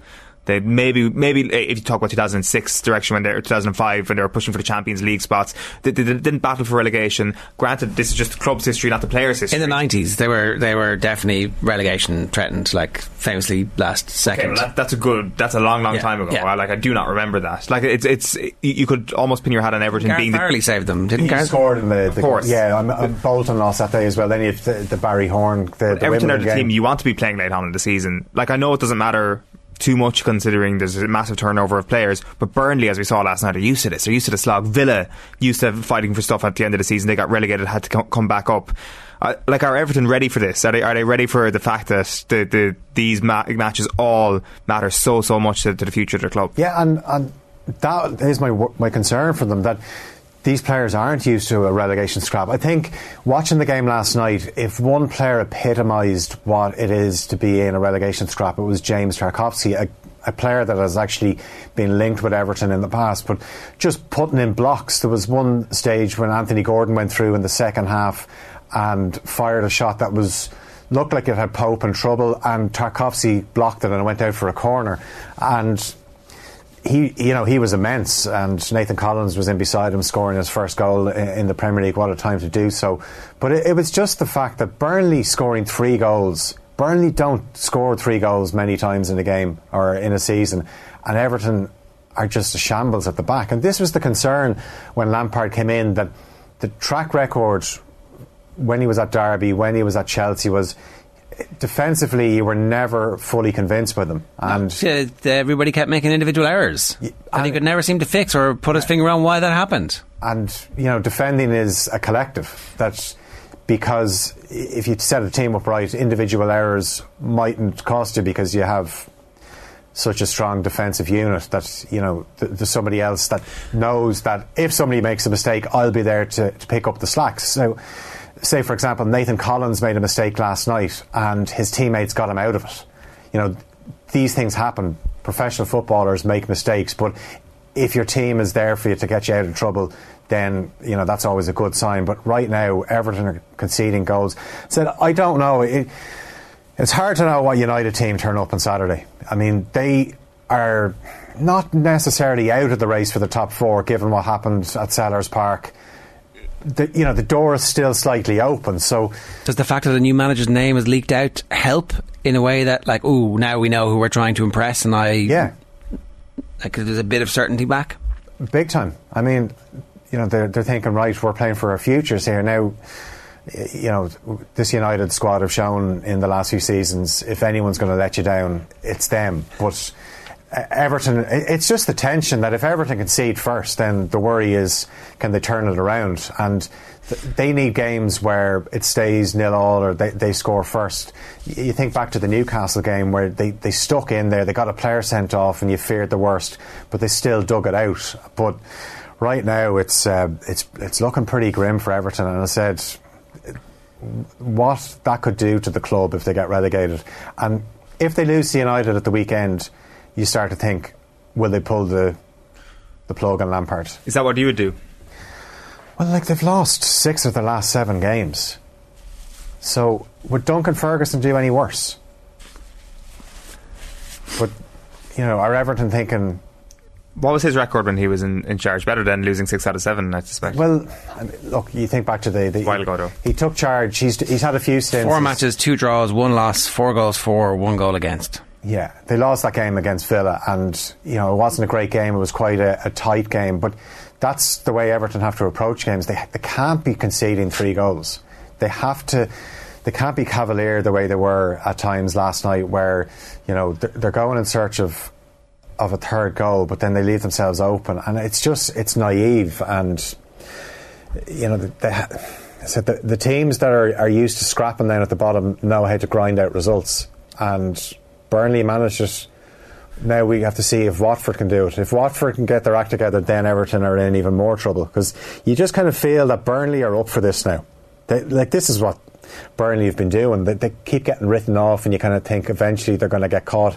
I did pick them at the start of the season. I, I went Norwich, Watford, Burnley. As of now, I'm still gonna. I, I'm sticking with that, but that can change in in the space of a game. It's changing before your eyes at the moment. Absolutely, yeah, it is. You know, last night was like a massive, massive moment in the whole thing, and like, look, Everton um, being forced to re-examine who they are, what their identity is, what they mean. Is that new stadium beside the water as the sea level rises? Is that a good idea? I'm not sure. So uh, we'll see. Um, but yeah, like, look, he, he picked an interesting team last night and they let him down, even with two penalties, even when the like everything yeah. is going their way. That's it, and he, he did talk about it, um, you know, the the game last weekend and saying, you know, you just need to. You need a bit of luck after the West Ham game. He said, and th- there they got the, the bit of luck with, that they needed, where they got the two penalties. You're two one up at half time against a team that are not very prolific, and they still managed to lose 3 2. So the, the, the, pressure is on. But I said, I, I, find the relegation scrap is so fascinating because it, like, it is survival. And Good know, that they had Dele Alli to call on last night as well in a moment of crisis. He's what you want in the trenches. If anyone's going to get them out of trouble, it's going to be Richarlison. Yeah, I think Richarlison played pretty well last night. And yeah. Again, I said earlier, I literally was watching the highlights, but everything good that they were doing, and yeah, you know, there was a great chance, you know, to put them three one up and he had an overhead saved as well. But if yeah, I think if they're going to stay up, it's him.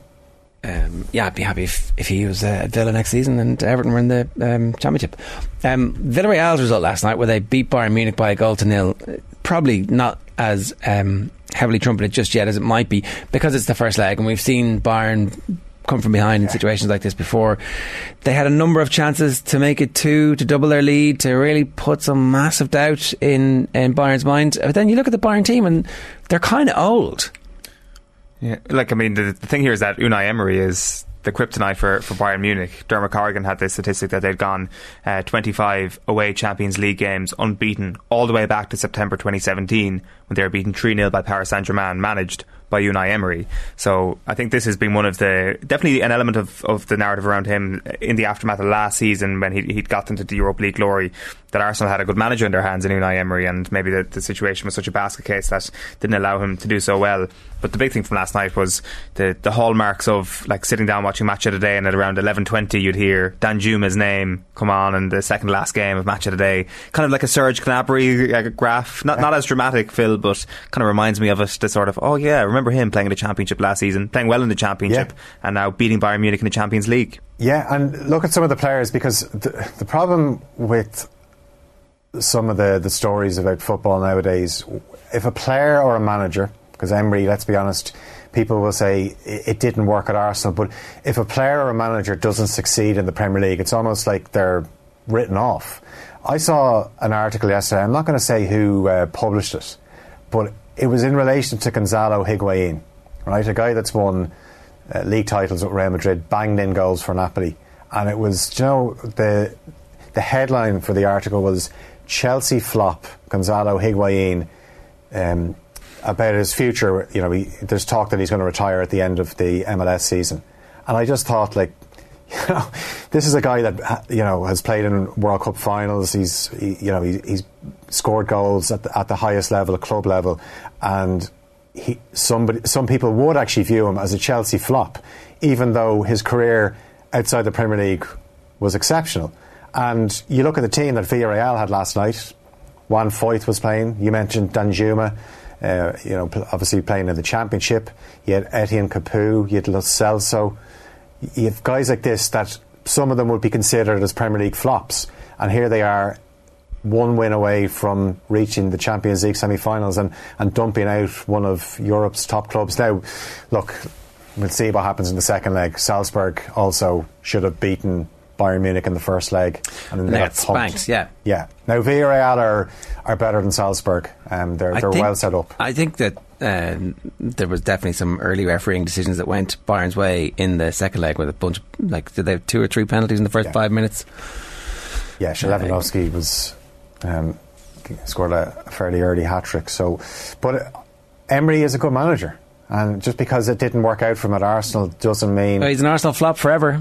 That's and, and, that's the thing. Like, uh, but good evening. We'll never like. I mean, Yeah. pe- people like started picking up on the, the accent because he wasn't good at managing, whereas that would have become an endearing Yeah. uh, f- feature. Uh, Whereas was he good at football management in that period of time?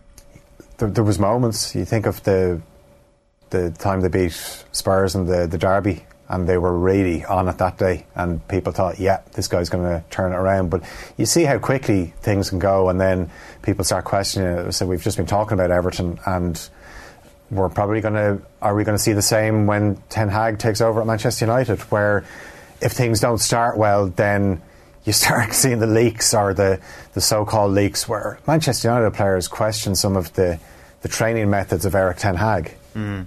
It's that's just unfortunately the way management goes. Whereas we know Ten Hag is a really good coach, but sometimes it's not that simple. That good coach goes into club makes them better because you have to look at the structures around them. That was the comparison with Klopp a little bit earlier on. Somebody saying Liverpool got a bit lucky when they got Klopp, but actually, uh, like just doing a quick bit of reading earlier on in the aftermath of that um, tweet, they had searched out and hunted Klopp down. He was um, they had arranged this um, meeting in New York with him where Klopp had gone with a dossier and said this is how I'm going to transform the club and all your relationships it, uh, with the media and uh, with everybody. It was basically like a the the next step on from Brendan Rodgers. But the thing about it was was that the owners of that club were fully invested in making Liverpool as successful as possible. And their blueprint for it was a blueprint that was based on what they did with the Red Sox, which was um, fixing the stadium, leaning into the history of the club, making sure that the best people were in charge of recruitment and um, training slash coaching. And that's a model that works. What is the Manchester United Glazers model? Like, they've been successful in Tampa because they got Tom Brady. It seems slightly similar to their strategy at the end of last season in the transfer window. Yeah, absolutely. Like the you know the this the shiny signing in in a transfer window, which gets people excited, whereas often those less spectacular signings are the ones that work out. And like you think of when Klopp took over Liverpool, you look at the squad that he inherited, but there was plenty of slip ups along the way where you know I can remember them losing two 0 away to Hull and people were going, "Is this guy really going to be able to turn around at Liverpool?"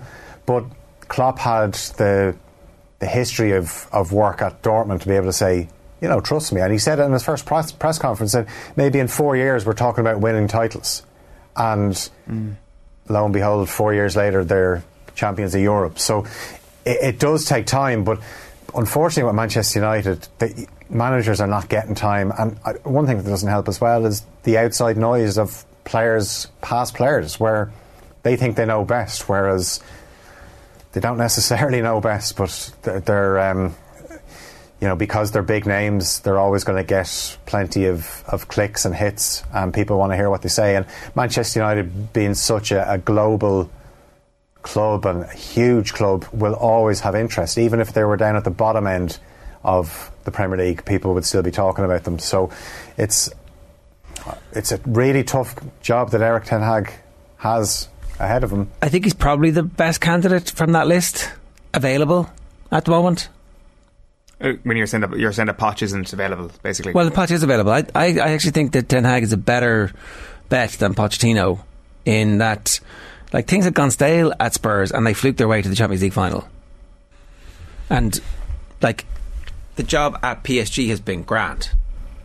He's not a he he hasn't reached the level of those managers who were on that carousel where he is super successful and he's won leagues everywhere he's gone. Like for all my slagging off Carlo Ancelotti, the guy was successful, like everywhere he went. Yeah, you could say there was a, a Ten Hag versus Poch showdown in 2019, and uh, who fluked it out? That, uh, and that, do you want to? But a, a vastly a vastly higher wage bill than uh, he had at Spurs than they had at um, Ajax. Like you'd, you'd have to say that, like Ajax getting to the semi-final of the Champions League is on a par with Spurs getting to the final of the Champions League that season. Uh, certainly from, from I the would have base said it was ahead of it, to be Yeah. honest. I mean, if you look at the budgets and, and the way Ajax played, and I think as well, what you look for when a new manager comes in is you want to be able to look at the way the team play and know exactly what they're about. And what always helps, you've, you've seen this with Conte coming in at Spurs, when you get like the, a signature win where you see, yeah, that can happen more often down the line. So you think of what Spurs did away to City. That was classic Conte.